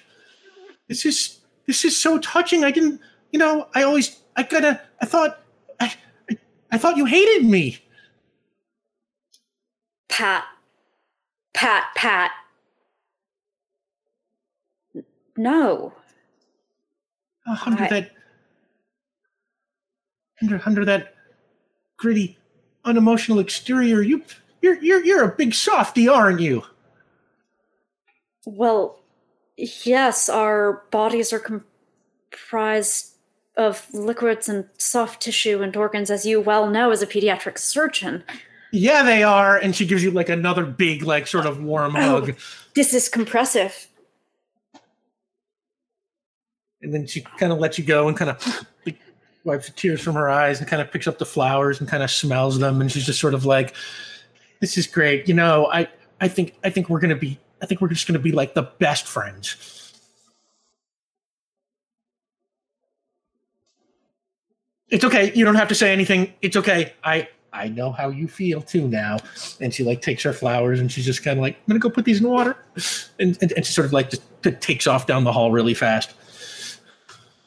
What have I done? And the nurse kind of looks down at the pedals on the floor and is just sort of like, "You gonna clean those up?" Of course, at once. And, And then I that- follow the directions of the overlord of the hospital. And on that, we will cut to the following evening. It is February 15th, the night of the big fight. And uh, let's say we uh, we will get we will just uh, say that the two of you uh, meet up at Dose Strong before the fight. Um, Dexter, do you have any last minute words of advice or any last minute anything you want to uh, impart upon your pupil before you head over to the Paramore Theater? Yes, I think. Um,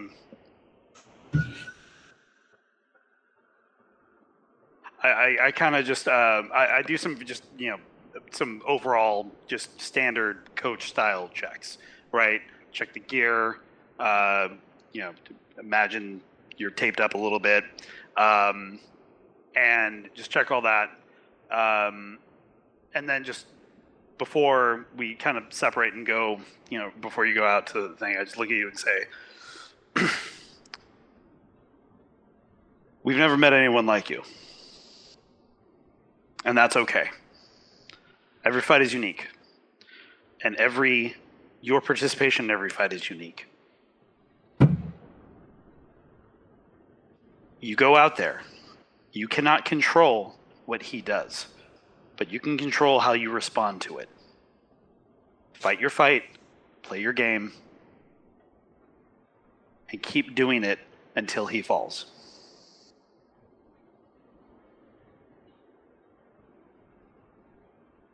Every time I have come here to engage in combat, I have been assured of my victory. It was perhaps in those early instances premature. But I find myself better prepared than I have ever been. Thanks to you.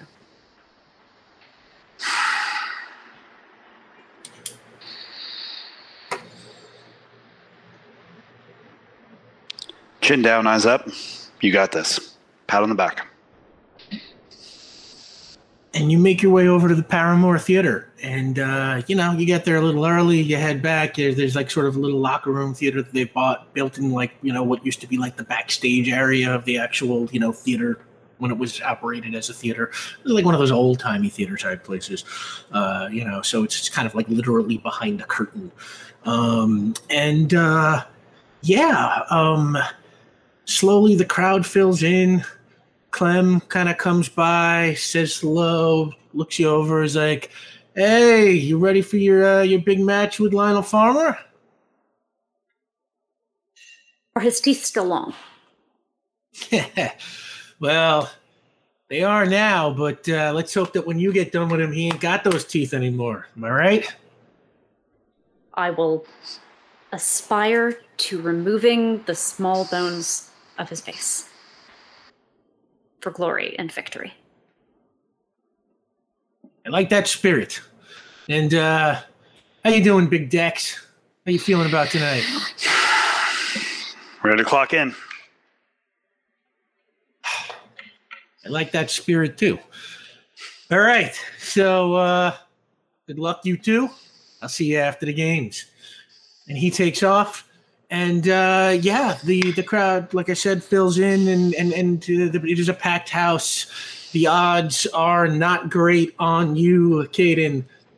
The odds are pretty good on you, Dexter. You are the favorite against uh, the Atom Bomb. There are uh, only three fights on tonight's bill, and uh, Caden, you are the first one, and uh, you you get that whole same introduction. The announcer makes his way to the ring, and it's like, "Hey, welcome to Combat Club," and he explains the rules to everybody, just like at the beginning. And uh, he introduces, like, in this corner tonight, please welcome back a perennial here at Combat Club, Lionel Farmer, and the crowd kind of gives him like, yeah, it's like you know, there's some cheers and like you know, polite applause. It's like he's sort of not the most, uh, you know, he's not the most inspiring fighter. He's a little bit of an old guy. He's fought quite a bit. They've seen him a lot.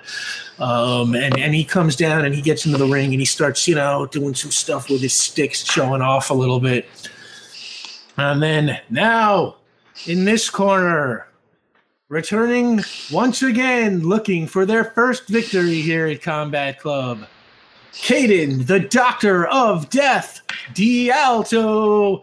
And uh, boom, spotlight follows you down to the ring. And you are able to climb in and farmer's kind of standing there nods at you respectfully. How you feeling? I'm feeling well, I'm feeling strong, and I wish you a good battle. same to you kid. And the the the ref pushes you back to your uh, corners and he's like remember folks try not to kill anyone. We would appreciate that although i guess technically it doesn't violate the rules but you know. And uh, he steps back. You all ready? All right let's do this. And uh, he signals the start of the match the bell rings the crowd goes nuts Caden, make me a prowess roll against lionel farmer Hey, buddy. Uh, how would you feel as as my teacher? Yes. Uh, if I spent that point Take of it. community determination it. on the fight, because I it. have. How have I managed to be this not from around here and not given myself even a point of trouble all evening? I'm the. I we're the. Yeah. Oh my God. You probably did a couple of not from around here things that should have counted, but But we didn't call them.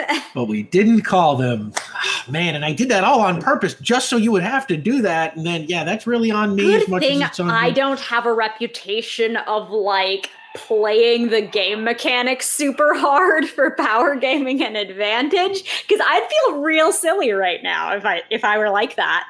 I- I'm glad some of our other uh, players are in chat right now because this is a valuable lesson to them for their own games to remember to call your troubles when you play them. Um, but too late for Caden. Okay, you're spending the point of community determination. Uh, Yes. What are you spending it on? Uh, I'm going to spend to add two to my roll, and uh, I- What quality are you invoking? I think I am activating all work, no play in that uh Caden is not floor using any flourishes, but neither are they approaching this fight for once braggadociously. They aren't doing it with certainty that they are going to win. They're circling, they're watching and confirming that Lionel comes in the ways that Dexter has coached them, the ways that they have trained for. Uh, they're approaching this finally the way that they really do approach this kind of fighting work. I like That's that. Um, I was curious to see what you're going to do there, but uh, I like that. That that that ties it all together very nicely. So yeah, um, what is your role with the uh, with the plus two? Oh, let's find out. Die, please don't betray me. I promise, I promise, I promise. I'm not kidding, I'm not kidding, I'm not kidding, I'm not kidding. It's a narrative die. This die has been weird all night. It's been weird all night. Oh my, you, no, no. The, people, people gonna be thinking I'm rolling like weird fucking narrative cheaty dice. Um, What's total? it, it let's see. Um, two plus three, plus, 11. Okay. Die. Oh, gosh, Um, wow. Cool. Hey, come on. Lionel, on, Lionel Lionel. Farmer is tougher than the Swagger was, uh, but that is still a moderate success. So this is a long, brutal fight. The two of you pound away on each other with those sticks, and there's you know there's some. Uh, some other stuff in there, you know. Uh, by the way, Dexter, if you want us to have security down there to get those members of the crowd away from you, you just let us know. I'm looks like trying, man. Dexter's being She's- swarmed by the crowd. she's, He's uh, very popular. She anytime she sees dice, she goes nuts. She just loves, loves. After my own heart. Oh Yeah. my god! I know. I was like complaining about it the other day to my wife, and she's like, she wants to play with your dice. Why are you complaining about this? I don't think there's a single person here or watching that cannot relate to that. Um, so, so yeah, this this one is gonna leave its mark on you. You know, it, it, it goes, let's say, the full. Let's say these fights are eight rounds, and this one goes the full eight rounds, and it is utterly brutal. But right there at the end, yeah, you just get to land a shot to the side of the head, and just like Dexter coached you, you you, you play that move, yep, exactly around, and it hits hit Lionel Farmer on the other side, and he just you know it's like slow motion, like a Rocky movie, just kind of falls and boom. The sound of him hitting the mat just echoes throughout the entire theater, and the crowd just like jumps to their feet. Everybody's shocked and the ref comes in there and counts two, three, four, five, six, and Farmer kind of puts his hands down on the mat. Seven, eight. He kind of tries getting to one knee. Nine, and it looks like he's about to get up. And then, just as he's pushing himself up, slips again and falls back down. 10, and the bells ring, and the ref kind of runs over and he grabs your arm and he picks it up. He's like, Ladies and gentlemen, by a knockout, securing their first victory of their career at Combat Club, Caden, the Doctor of Death, Dialto, and the crowd just screaming, going crazy. A lot of people just lost money on this because nobody was expecting you to come out in the form you were in tonight. Dexter is not shy about his feelings here. He is. This is the loudest he has cheered for anything. Certainly, you have seen or anybody in here has seen. And then, second of that, uh, Eddie will feel pride as a free action. Oh man, yeah, uh, I'm feeling this. Oh my god, if you hadn't won that role, I would feel so guilty right now. Um, and uh, yeah, and uh, you are, you know, helped back uh, to the backstage area as the second fight begins. Um, you two want to talk about anything? Do anything? Uh, you know, between the two fights? I mean, um, uh, Dexter's going to pull a Pat Barry and just go up and and just say, "I knew you had it. You had it. You had it from moment one. You had this." I did the footwork you instructed me. The footwork was there. You took too many shots to the head. We're still work. We're going to work on that. But everything, everything else was good. Everything else, you got you you got in. You're ready, you stayed I got- inside. yeah, I you got, got- the Floretti. You got everything down. You got this. And then um, there's a beat, and then just a big hug. I'm beginning to enjoy this. Good, good. Go enjoy some ice, and then uh, pat you on the shoulder. Yeah, and Dexter, it's your turn. Um, uh, while while the two of you are, are you know, um, you know, while you're icing down your wounds and and, and you're getting kind of getting amped up for the fight, uh, second fight goes off, and then uh, yeah, announcer uh, announces your opponent, Adam the Atom Bomb uh, and he makes his way down to the ring first, dances around, looking tough, looking look like he's he, he's trained up for this one, uh, and then they uh, they they you know call Dexter Bell and uh, lead you down the aisle. Um, uh, do, do you think you have like entry music? Oh, yeah. Uh, uh, it would be um, "Sexy Boy" by Air. Uh, I love it.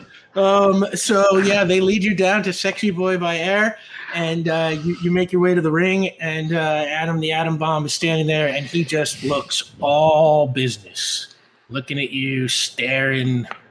Just you know, you can read the tension in his face. And the ref gives his big, you know, pre-match spiel, introducing you, going through the whole "there are no rules" kind of thing. Ask the two of you not to kill each other, and uh, yeah, and uh, the bell rings. The crowd goes wild, as we can hear there in the background. yep. And um, uh, and uh, Dexter, give me a prowess roll against Adam the Atom Bomb for this. All right. Let me just check my prowess here. Okay.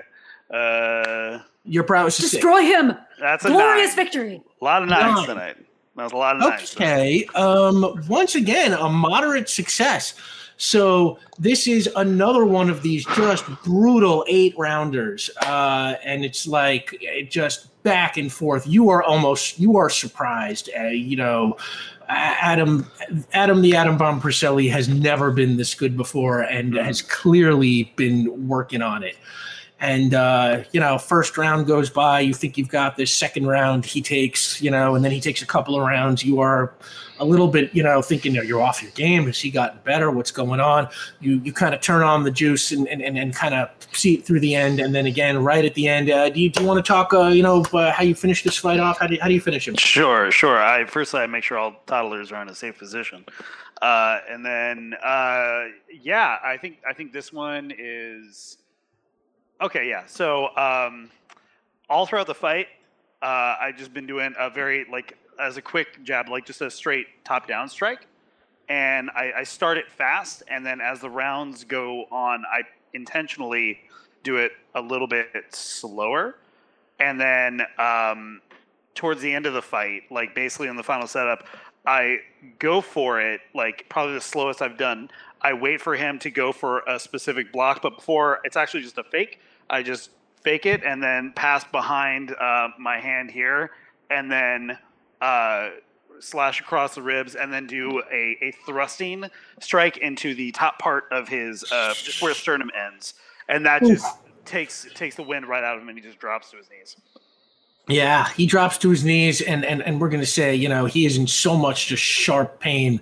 He actually just taps out of this one, and uh, yeah, crowd goes wild again. It's like you know, and uh, uh, ref grabs your hand, and he's like, "Well, folks, thank you for another great night uh, at Combat Club. We will be back next week." And he explains whatever next week's extravaganza is and yeah, it's like you know you are exhausted, just just just like Caden, just totally beaten up, and uh, you you make your way back to the backstage area where uh, Caden is still there waiting for you. Um, y'all want to talk about anything? Oh, I can't. I got like, I got like ten good more of these in me. Your victory was glorious. I saw all of the looks that you were giving him and, and the preparation to the feint. It was a many piece tactical dance. It was your work is beautiful.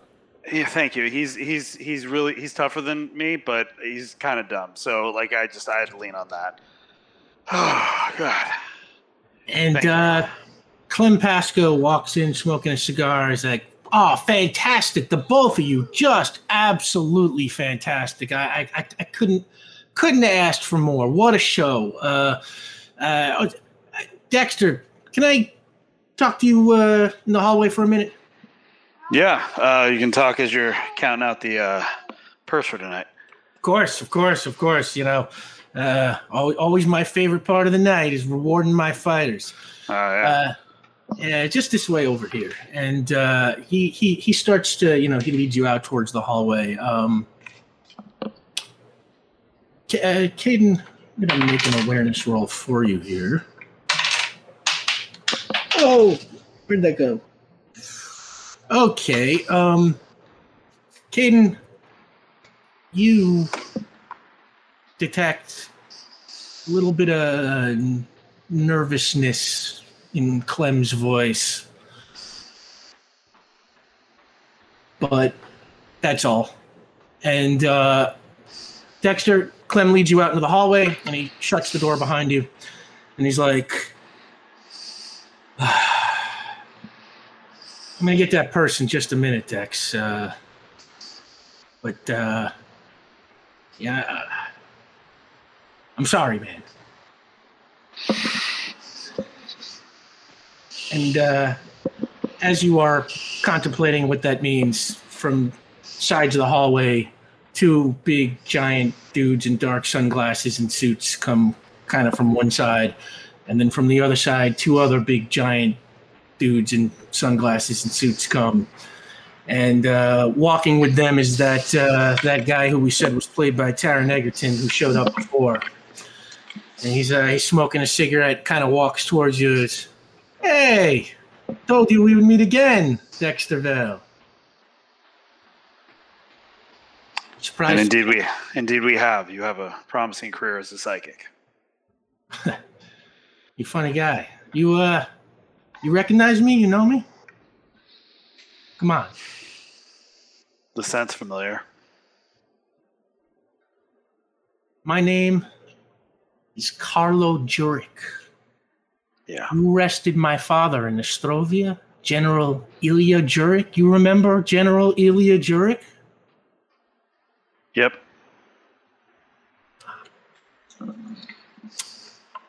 Well, I figure since my father's rotting away in an American prison somewhere, you should probably be rotting somewhere too.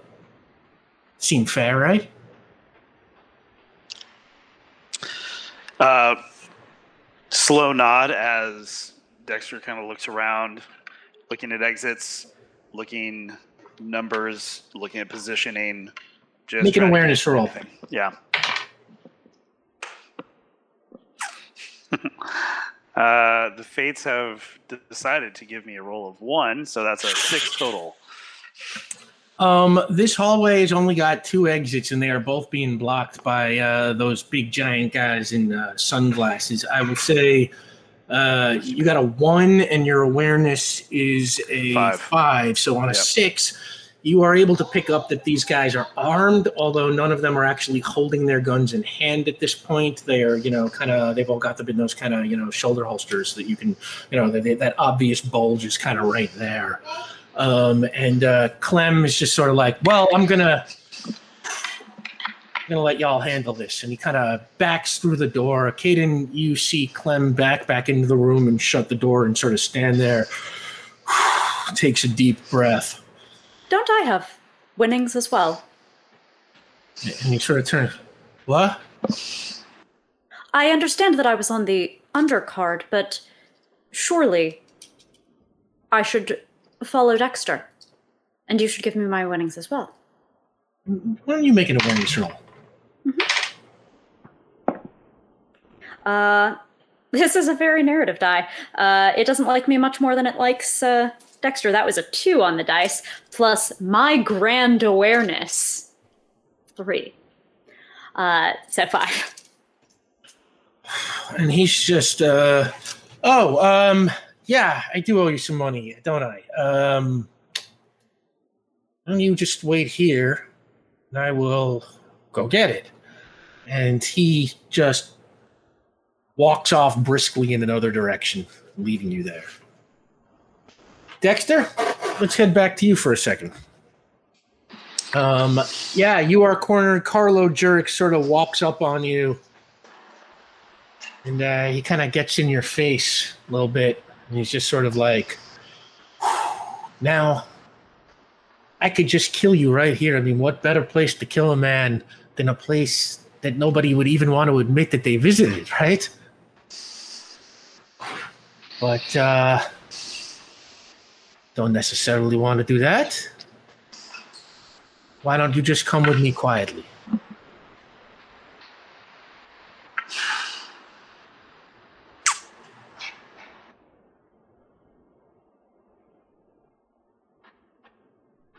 Yeah.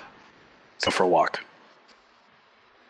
nice Caden, what are you doing right now Uh, I would like to enter into the room that Clem left from. Not the direction he's going, but the room where my mentor went to continue congratulating him, and also because that clearly has to be where the winnings actually are. If they're the winnings for him, they're the winnings for me as well.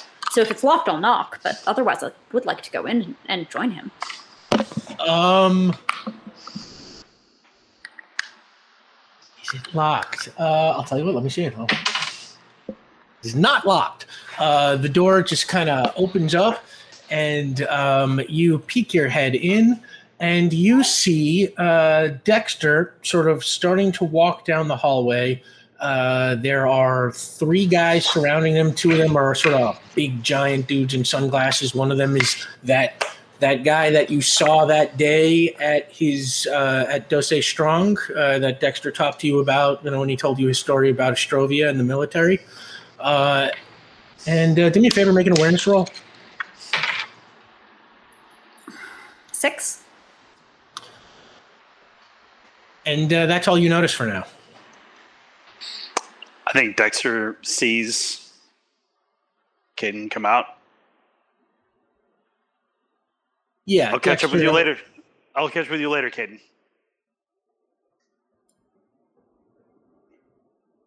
Of course.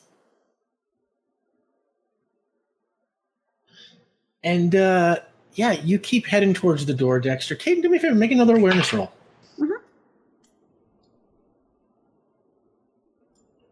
Five. You don't really, yeah, you know, you, you- you're a little weirded out by his I'll catch up with you later and the presence of these guys, but you don't notice as sort of these two giant guys who were standing on the other side of the hallway kind of push past you, and one of them kind of like slams into you as he goes by.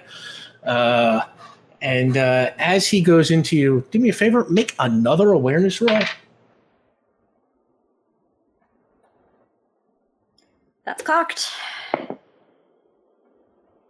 Um, my friend, if you're waiting for awareness to give a successful check, I have terrible news for you. Not this day. Uh, what did you get? It's another five. Another five. Um, Yeah. Okay. The, the die has ceased to be plot convenient. Yeah, but this guy's willpower is a lot less. So, um, than than than, than Carlo Jurek or Clem. So, as he goes by, you are still fairly indifferent to what is going on here, assuming that this is just some Earth thing that you don't understand, with Dexter suddenly leaving with a bunch of weird dudes in dark suits. But as he goes specifically by, told me to run away from. yeah, as you go by, this guy goes by and slams you into the wall. You feel his gun brush against you.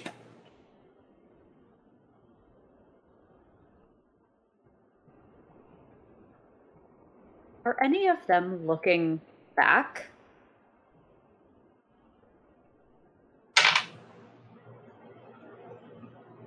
Make a willpower roll. It's as good as my awareness. Did you know that? Uh, oh yeah. Okay, nine. Max die. No, you are sort of quiet enough after they push you into the wall. You hold your tongue. You don't say anything. You just you don't move. You just let them go by, and they just don't you know pay you no mind at all. They just keep on walking. So no, nobody's looking at you. Uh, what has Dexter taught Caden about engaging in fights, not just in ring, but uh, in general? Timing Great engagements, Dexter. conditions of engagement, spaces, because there are two people versus what, five in a hallway, there are weapons. What have we talked about in terms of actual practical street combat?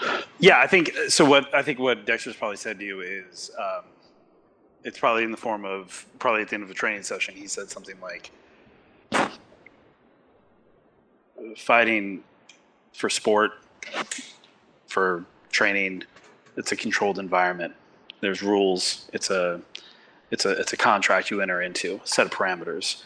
All those go out the rule, or all those go out the window when you're in the world fighting." the third person in the fight with you is the setting and understand that. The person who understands that and understands space management the best is probably the one who's going to win. And it goes back to what i was saying about a force multiplier. You hit somebody with a stick once that's just a one-to-one level of force. You hit someone with a stick and knock them into a fire extinguisher cabinet or you trip them up so that their person so that their buddy has to help them up then you've multiplied your force. The people who can be a force multiplier in a real life environment are the ones who usually win it. Something like that. multiplication of force. No one looks behind, and Caden will drop to the ground. And I'd like to make a power roll. What are you trying to do? Uh, you know, a, a low to mid level earthquake. You ripple it, the ground. Oof. Yeah. Oh, great. Uh, your power right now, Caden, uh, since we are way back when, is at a level three. So and, and, and it you has have to roll die again. your uh oh die. Yeah. Just Good remember, times. Uh oh die goes off, you're the good news is it won't. I rolled that before the power roll, just just to know, just to know. Uh, so let's see how this goes. Hey, all right, cool. Five plus eight, eight. Okay. Um yeah, you unleash the voice on the floor and this ripple shoots through. The ground kind of like rocks a tiny little bit and those I'm going to say uh, four of those guys everybody except Carlo Jurek himself are not clean off their feet. Carlo Jurek kind of, you know, almost kind of, you know, almost falls but manages to stay up. Um, Dexter, I am going to say the rocking of the ground kind of strikes you a little bit weird. You've been around when explosions have gone off. You have been around when, you know, when some serious shit has gone down with artillery and bombs and things like that. And I'm I'm gonna play your trouble of uh, I've been through hell against you. So for a little while, you are a little frozen as you feel the ground kind of shaking beneath you. You also fall off your feet and just kind of sit there on the ground, like wondering what the hell is going on. Four of those guys are on the floor. Uh, they all took a certain amount of damage, but none of them are knocked out. Um, Caden, let's say actually, and Dexter, you two, everybody roll initiative. Your initiative is your coordination. That's a seven for me. Seven for you. Max die, that's 11. Woo! Uh, okay, so Dexter, you go first. Then two of the bad guys go. Then Caden. Then Carlo. Then the other two bad guys. Um, so Dexter, you would go first, but the trouble I played against you is going to cost you your first turn. But you will have a point of determination to spend now. Okay. All right. So, okay. So, So, so yeah, you're just you're you're frozen for now, which Okay, brings up fine. one of the That's bad guys, and that bad guy is going to attack. I'll say odds for Caden, even for Dexter, uh, is going to attack Caden. Um, that bad guy, uh, he kind of gets to his feet and sort of charges at you, kind of like a bull. Um, that's going to be a prowess roll for him. And a dodge coordination with footwork for me getting off the line of his charge. Okay.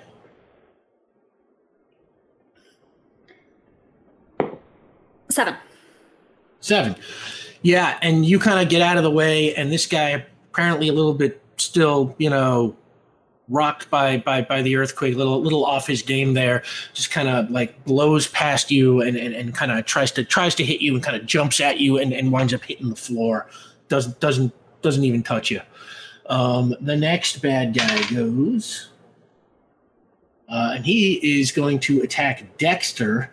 Um, and uh, while you are there, this guy kind of just gets to his feet and he just kicks you like hard in the ribs.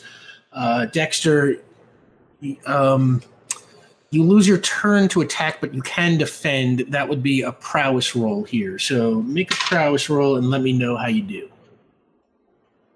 Your prowess is six. Max, uh, so 12. Max die. 12 okay wow uh yeah he kicks you in the ribs but uh this guy is apparently nothing compared to a seasoned fighting champion like yourself and this kick just it lands and you just you know it's nothing to you you're fine um uh, so that brings up Caden, it is your turn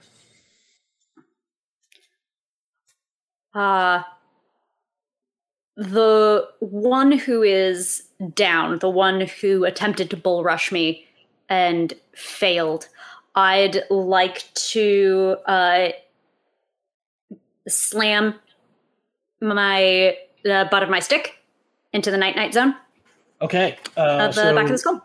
you get your weapons bonus for that. Uh, So I sure did do spend that point of community determination for a fight for for for for. It's fine. Uh, okay, uh, that was a five on five on the narrative little die. Um, yay. Uh, five plus prowess plus weapon nine. Nine. Okay, yeah, and you just slam that dude like right in the side of the head, and uh, you plus the damage he took. That is that is a major success. So you do your full damage, which is uh, you're fighting with the baton. Yeah. So with this one, that's four. Four. Yeah, four. Okay, so that guy. You. All right, that dude is unconscious. Um, which brings up Carlo Jurek. He pulls his gun out and fires down the hallway at you, Caden. Oh, fucking A. Um, Seven. seven. He misses. Uh, the bullet sort of whizzes by your head, and uh, Car- Carlo is just sort of he he, he he's sort of super steamed, uh, and uh, I, or or or just not very good at aiming, and it just you know even, even though you are not super far from him, he just completely misses. Which brings up one of the the next uh, henchmen, and uh, the next henchman's going to attack. It's an odd, so that is Dexter. Uh, this henchman just punches right down at you, Dexter. Uh, you can you can roll prowess if you want to try and take the hit like you did last time, or Yep. coordination if you want to try and dodge. So, I wanna, you know what? For narrative's sake, I'm gonna try to dodge, even though it's a worse. okay, and don't forget, you also have a point of determination. You don't have to spend it now. But when Yeah. you do spend it, you can add plus two to a roll, Oh, or and okay, yeah, Ilya's gonna. Anyway, uh, that was that was a seven total. A seven. Yeah. Uh, okay, so that is that is a marginal success. I'm I'm going to say that that makes it sort of my call. Uh, I'm going to say is that like you you sort of just kind of roll out of the way just as that you know punch is coming down at you, and it just kind of barely grazes off the side of your head and does like absolutely no damage at all, and you're fine. Um, the next henchman, the last henchman in the order, uh, he's going to come after Caden again, uh, and he uh, say this guy has been getting to his feet while Dexter was dealing with the other guy, and this guy pulls out a gun and also fires down the hall at you.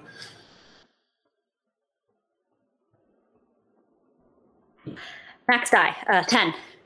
Oh yeah, he misses by a mile. Uh, at ten, yeah. Um, eh, also, you know, maybe just a bad marksman, maybe just thrown from that earthquake before. Maybe Uh, I'm just that good, Rick. Come on. It, anything's possible, I suppose. Uh, Not that. That's not actually possible, but you know, I live in hope. Uh, so that brings us back up to the top of the order. Dexter Vale, it is your turn. Um, there are two henchmen and Carlo Jurek right, right, kind of in your reach, and there are two guys who are further down the hallway, uh, like you know, I don't know, maybe about eight feet or so, who are closer to uh, Caden. All right. Um, so it just makes the most sense to start with the people closest to me since they're the ones who can neutralize me first. Uh, and I already know that they're armed. Uh, but you can't fire a gun if you can't move your hand. So, how, uh, in terms of true. action, in terms of action That's factual. economy, how many attacks do I get with this? Just the one on one person, or what can I what can I do here? Uh, yeah, you just get one attack Okay. on one person. All right. Uh, so guy nearest me, I'm literally just going to. I, I've still got my stick in my hand. I'm just gonna No. smack. Yeah. Hang on. What I will say is, uh, your character has a plus three Yes. in martial arts. I do. um, which you, you always add to your attacks if you're attacking with martial arts. But what that I am. means is you can also do stunts with them. So you could Hmm. try and do something like, I want to try and do some crazy martial arts move that knocks these three guys off their feet. You can use that means a stunt could be something yeah. you know to do something that normally you wouldn't do with your your abilities so like you know i want to try and you know kick something that you know that falls on them or, or something like that or, or you know anything you can think of that you know might do more damage that is within your your your range if you spend a point of determination to do it but that's up to you Uh, and I've got one point of determination banked currently. yeah just the one Just the one. Okay. All right. I'm still gonna say, but but I can, but can I do a stunt without the determination or no? Uh no you got to okay, spend the so. stunt to do this yeah Okay. So what I think then what I'll do is um, just the yeah just the jumping next me in a straight attack, but it's it's literally going for just a I'm just I'm taking the hand. Uh, okay So plus three uh, plus what's the is it's prowess yeah. prowess so it's uh yeah plus nine to whatever your roll is and you're attacking one of the henchmen with the guns or you're attacking carlo with his gun Carlo. okay If they're all equidistant to me, then I'll go for Carlo first. Um, yeah, and I'm, I'm specifically trying to disarm. So it's uh, the total on the ro- on the the total roll value is 14. 14 wow um Nine and five, baby. Okay, that's a That's my massive big success. Uh, which means you you easily knock the gun from Carlo's hands, but at the same time, you also I'm going to say you you break that hand, and uh, you deal. Let's see. You, yeah, you deal a good amount of damage to Carlo, and I'm going to say he like kind of falls to the ground, gripping his hand and just screaming in pain. As Uh, a free action, can I kick his gun away? What? As a free action, can I kick his gun away? Uh, yeah, I'll, I'll to say you. you can. Up to you. Yeah, Okay. sure. Movement is free. Th- th- That one's like a borderline example, but you know, given the situation we're in and how close quarters everything is, and and the fact that you you had a massive success, I'm going to say sure. I was gonna say Millie was gonna be very upset if I couldn't. We don't want that certainly. Um, so yeah, you kick that gun away. Um, that brings up uh, the next henchman. Uh, you know, I'm, I'm going to say the henchman. Um, you know what? I- I'm going to say the henchman, seeing his boss go down screaming, uh, he he puts his gun away and kind of throws himself over Carlo uh, to protect him, um, using his turn to just sort of shield his boss. Uh, and that brings up you, Caden because you already knocked out the other henchman between you. Yes. Uh, I'm going to, having felt the location of the gun on the person of the man I knocked out, remove said gun and move up toward uh, Carlo and the bodyguard and not fire but aim. I'm I'm I'm uh, pinning the pawn uh, over the king, so it would be a revealed check. Uh, yeah, so uh, roll prowess.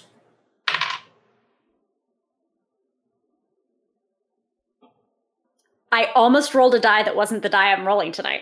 Can't do. This die has story in it. I don't know why. Oh wow, we really do be having story though. Okay, uh, four. Four.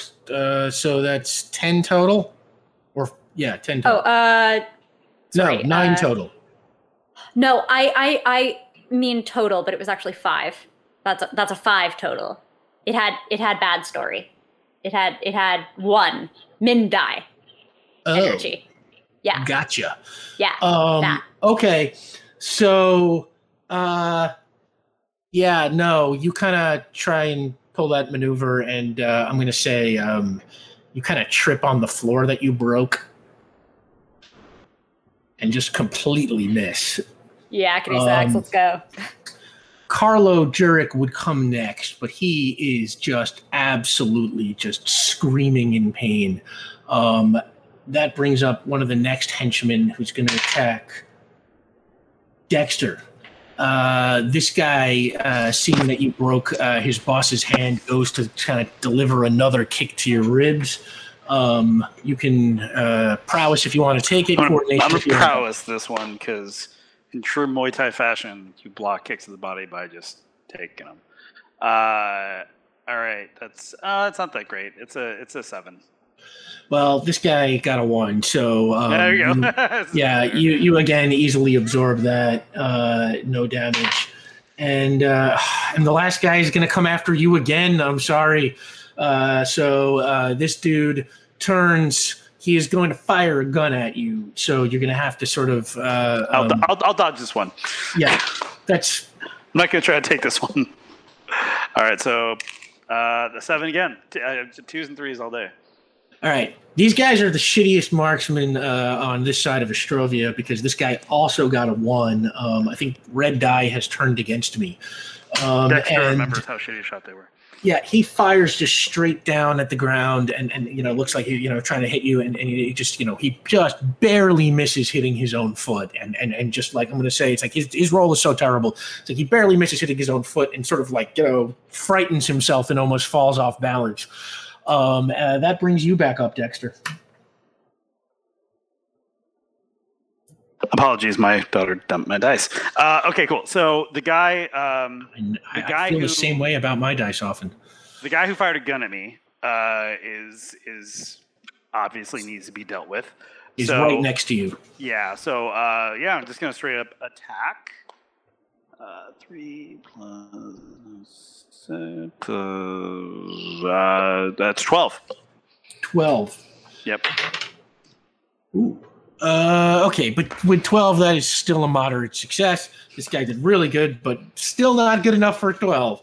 Um, and uh, ha- what was your attack? Oh, uh, so it's uh, yeah, it's it's pretty simple. I, I kind of just juke to one side as I come to another. Uh, I'm I'm hitting his I'm hitting his hips and his because I imagine he probably fired close like this. So I, I hit his hips like uh, gut area to get him to like drop his hands. So I, I hit him. I I, I kind of like zigzag in a Z pattern, and then as I close the distance, I just strike him just straight across on, on the hips. Just I, I I hear the thunk of wood on bone, uh, and it just it, not not something you don't expect to get hit in the hip very often. Uh, and and this guy with the European low cut jeans, his top of the hip bone was just right there. I just went for it. Yeah, this dude is okay. Um, damaged. Boom. All right. He is also unconscious. I'm going to say Carlo is in too much pain to fight anymore. And those last two henchmen who are on their feet kind of look at each other and they run and take off down the hallway and exit through that mid- middle doorway, leaving Carlo and the two unconscious guys. What do you want to do?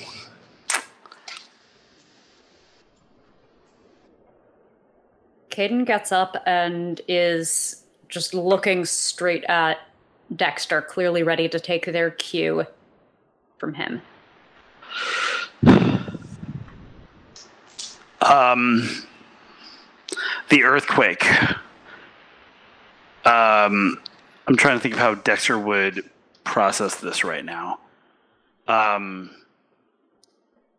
While he's processing, Carlo's like, ah, if you let us go, I'll make you a rich man. Just kind of grabs his hand and he's just like clearly still, you know, just writhing in pain. I uh, slowly just put the um, my stick uh, in his armpit and then twist so that it hammer locks him. And I put just the foot in the small of uh, his back and just hold him there. And um, I just uh,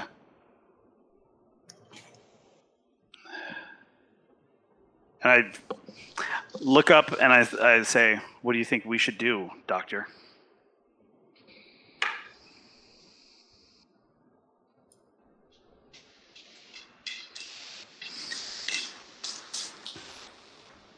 He is your enemy.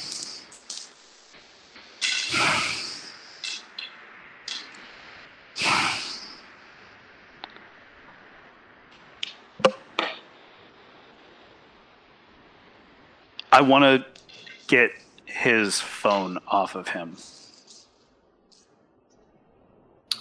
Yeah, you know what? Uh, I won't even make you roll for that. You know, he is essentially defenseless at this point, and you do find a phone in his uh, inside pocket. I get down. that was my daughter. Uh, good job, baby. Um, Aw. I get um, I get down to his ear, and I just say, "We found your father off of things he left in the trash. I have your phone, which means I can find you or anyone in 48 hours. You know this. I'm not going to kill you." I'm going to ask that you leave here now and never come back. Make a willpower roll. Your willpower, oh, is six.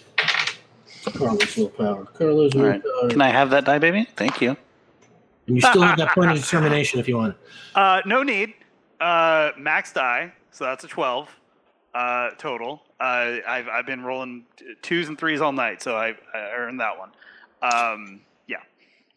Carlos got a lot of willpower too, but that beats him. Uh, that is um, a moderate success, and he clearly gets the message. And he's just, I leave the country tonight. And on your way out, be sure to make a generous donation to the Children's Hospital. And he nods, and as he gets to his feet, he just kind of keeps nodding as he backs towards the door at the end of the hallway. And he hits the door, the, that exit that you were headed towards originally.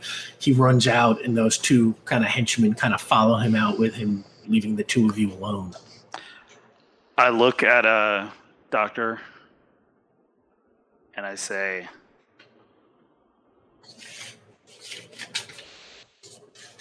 One dead enemy leads to more enemies. Fear and control is force multiplied.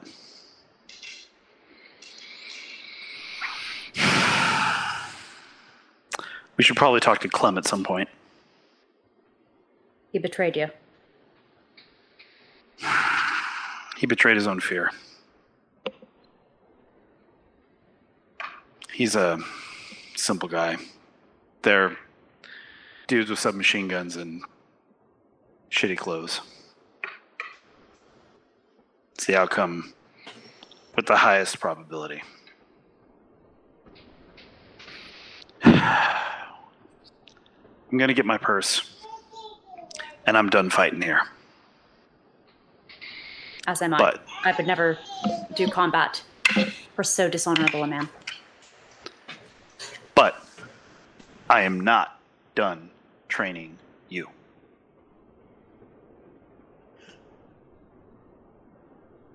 You are different.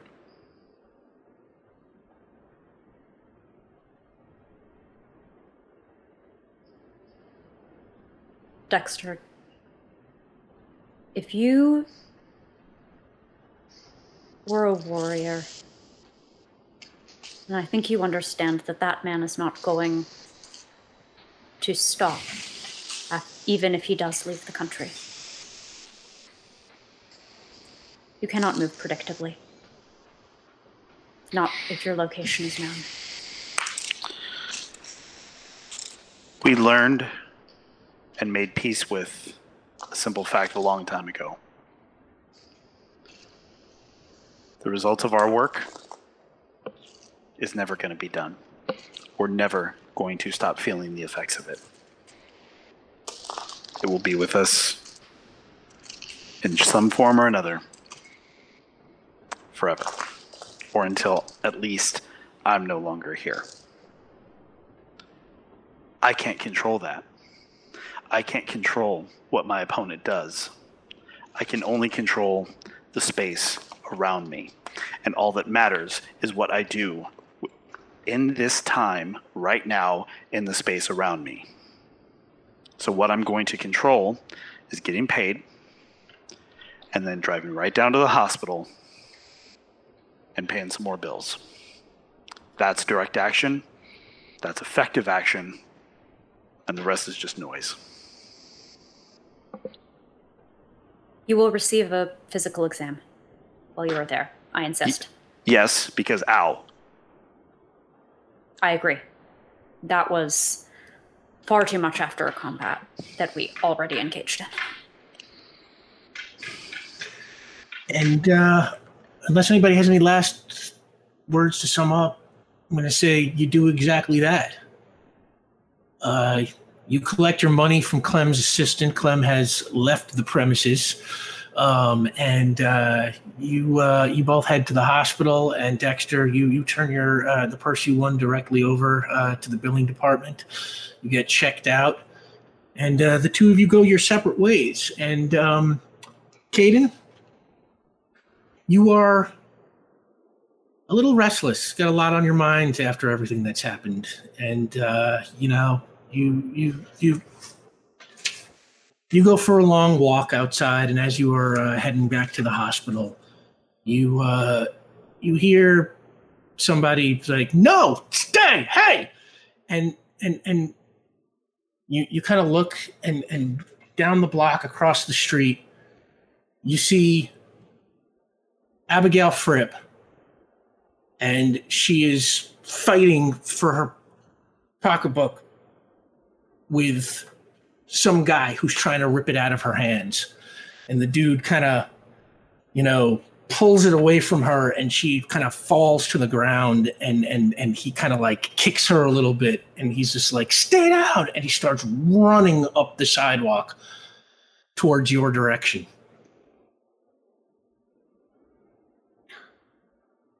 I let him run toward me. I let him provide his own acceleration into my stick. do me a favor make a give me a prowess roll I would, oh, Rick, I would love to. Come on, narrative die. Be a good narrative die. That was an acceptable narrative die. Seven. It, it'll get the job done. And yeah, you just crack that guy in the head as he comes running. He's completely not expecting it. So this is like, you know, this is like just watching a person like run like right into a tree branch or something. And it just, he goes down like immediately unconscious. And Abigail gets to her feet and kind of runs running towards you. And it's just like, hey, Dr. Dialto. And then she looks down at the ground. That was amazing. Are you injured? He was Uh, attempting to steal your possessions. Oh, luckily I got my thick winter coat on. Uh, I think I'm okay. Uh, she she she picks up her bag, which is now just laying there on the ground, and then she kind of like looks to the left, looks to the right, and kind of like kicks the guy in the ribs. Good snap. Thanks. Uh, My kinda- understanding is that walking unescorted in this in these neighborhoods is often ill-advised. If you ever require an escort from the hospital in the evenings, please contact me. Well, I'm actually headed home right now. I just live over in Baronsdale Heights. It's, I will uh, walk with you. Come. Great. Let me come in and see the place. It's huge. You know, I've been looking for a roommate. Uh, What is that? well, my dad plays for the place. It's big, it's empty. Come on, I'll tell you all about it. And the two of you walk down the sidewalk together. Meanwhile, Dexter, you return to your apartment in Fort Trumbull. And uh, when you get back there, sitting on the steps waiting for you, there is kind of an old, oldish silver haired guy in a very nice tailored suit. Um, looks incredibly expensive. There's a general air of power about him and class. If I had to cast him, I would say he was Scott Bakula. And uh, he, uh, you actually recognize him. He is a famous industrialist named Jonathan Fripp, and uh, he, you know, you you know him. This is like this is like Warren Buffett being waiting for you on your steps, and um, you, Dexter Vale, am I right? Yes. Um, pardon us for being rude here, but um, it's been a bit of a night. How can we help you? Well, I don't want to take up a minute more of your time than I have to, and I promise this will be worth your while. He extends his hand. Jonathan Fripp, it's good to meet you. Dexter Vale, but you already You- know that. Well, it's a pleasure. I have been following your career the underground fighting, the charity work, the military stuff. You are a very intriguing individual.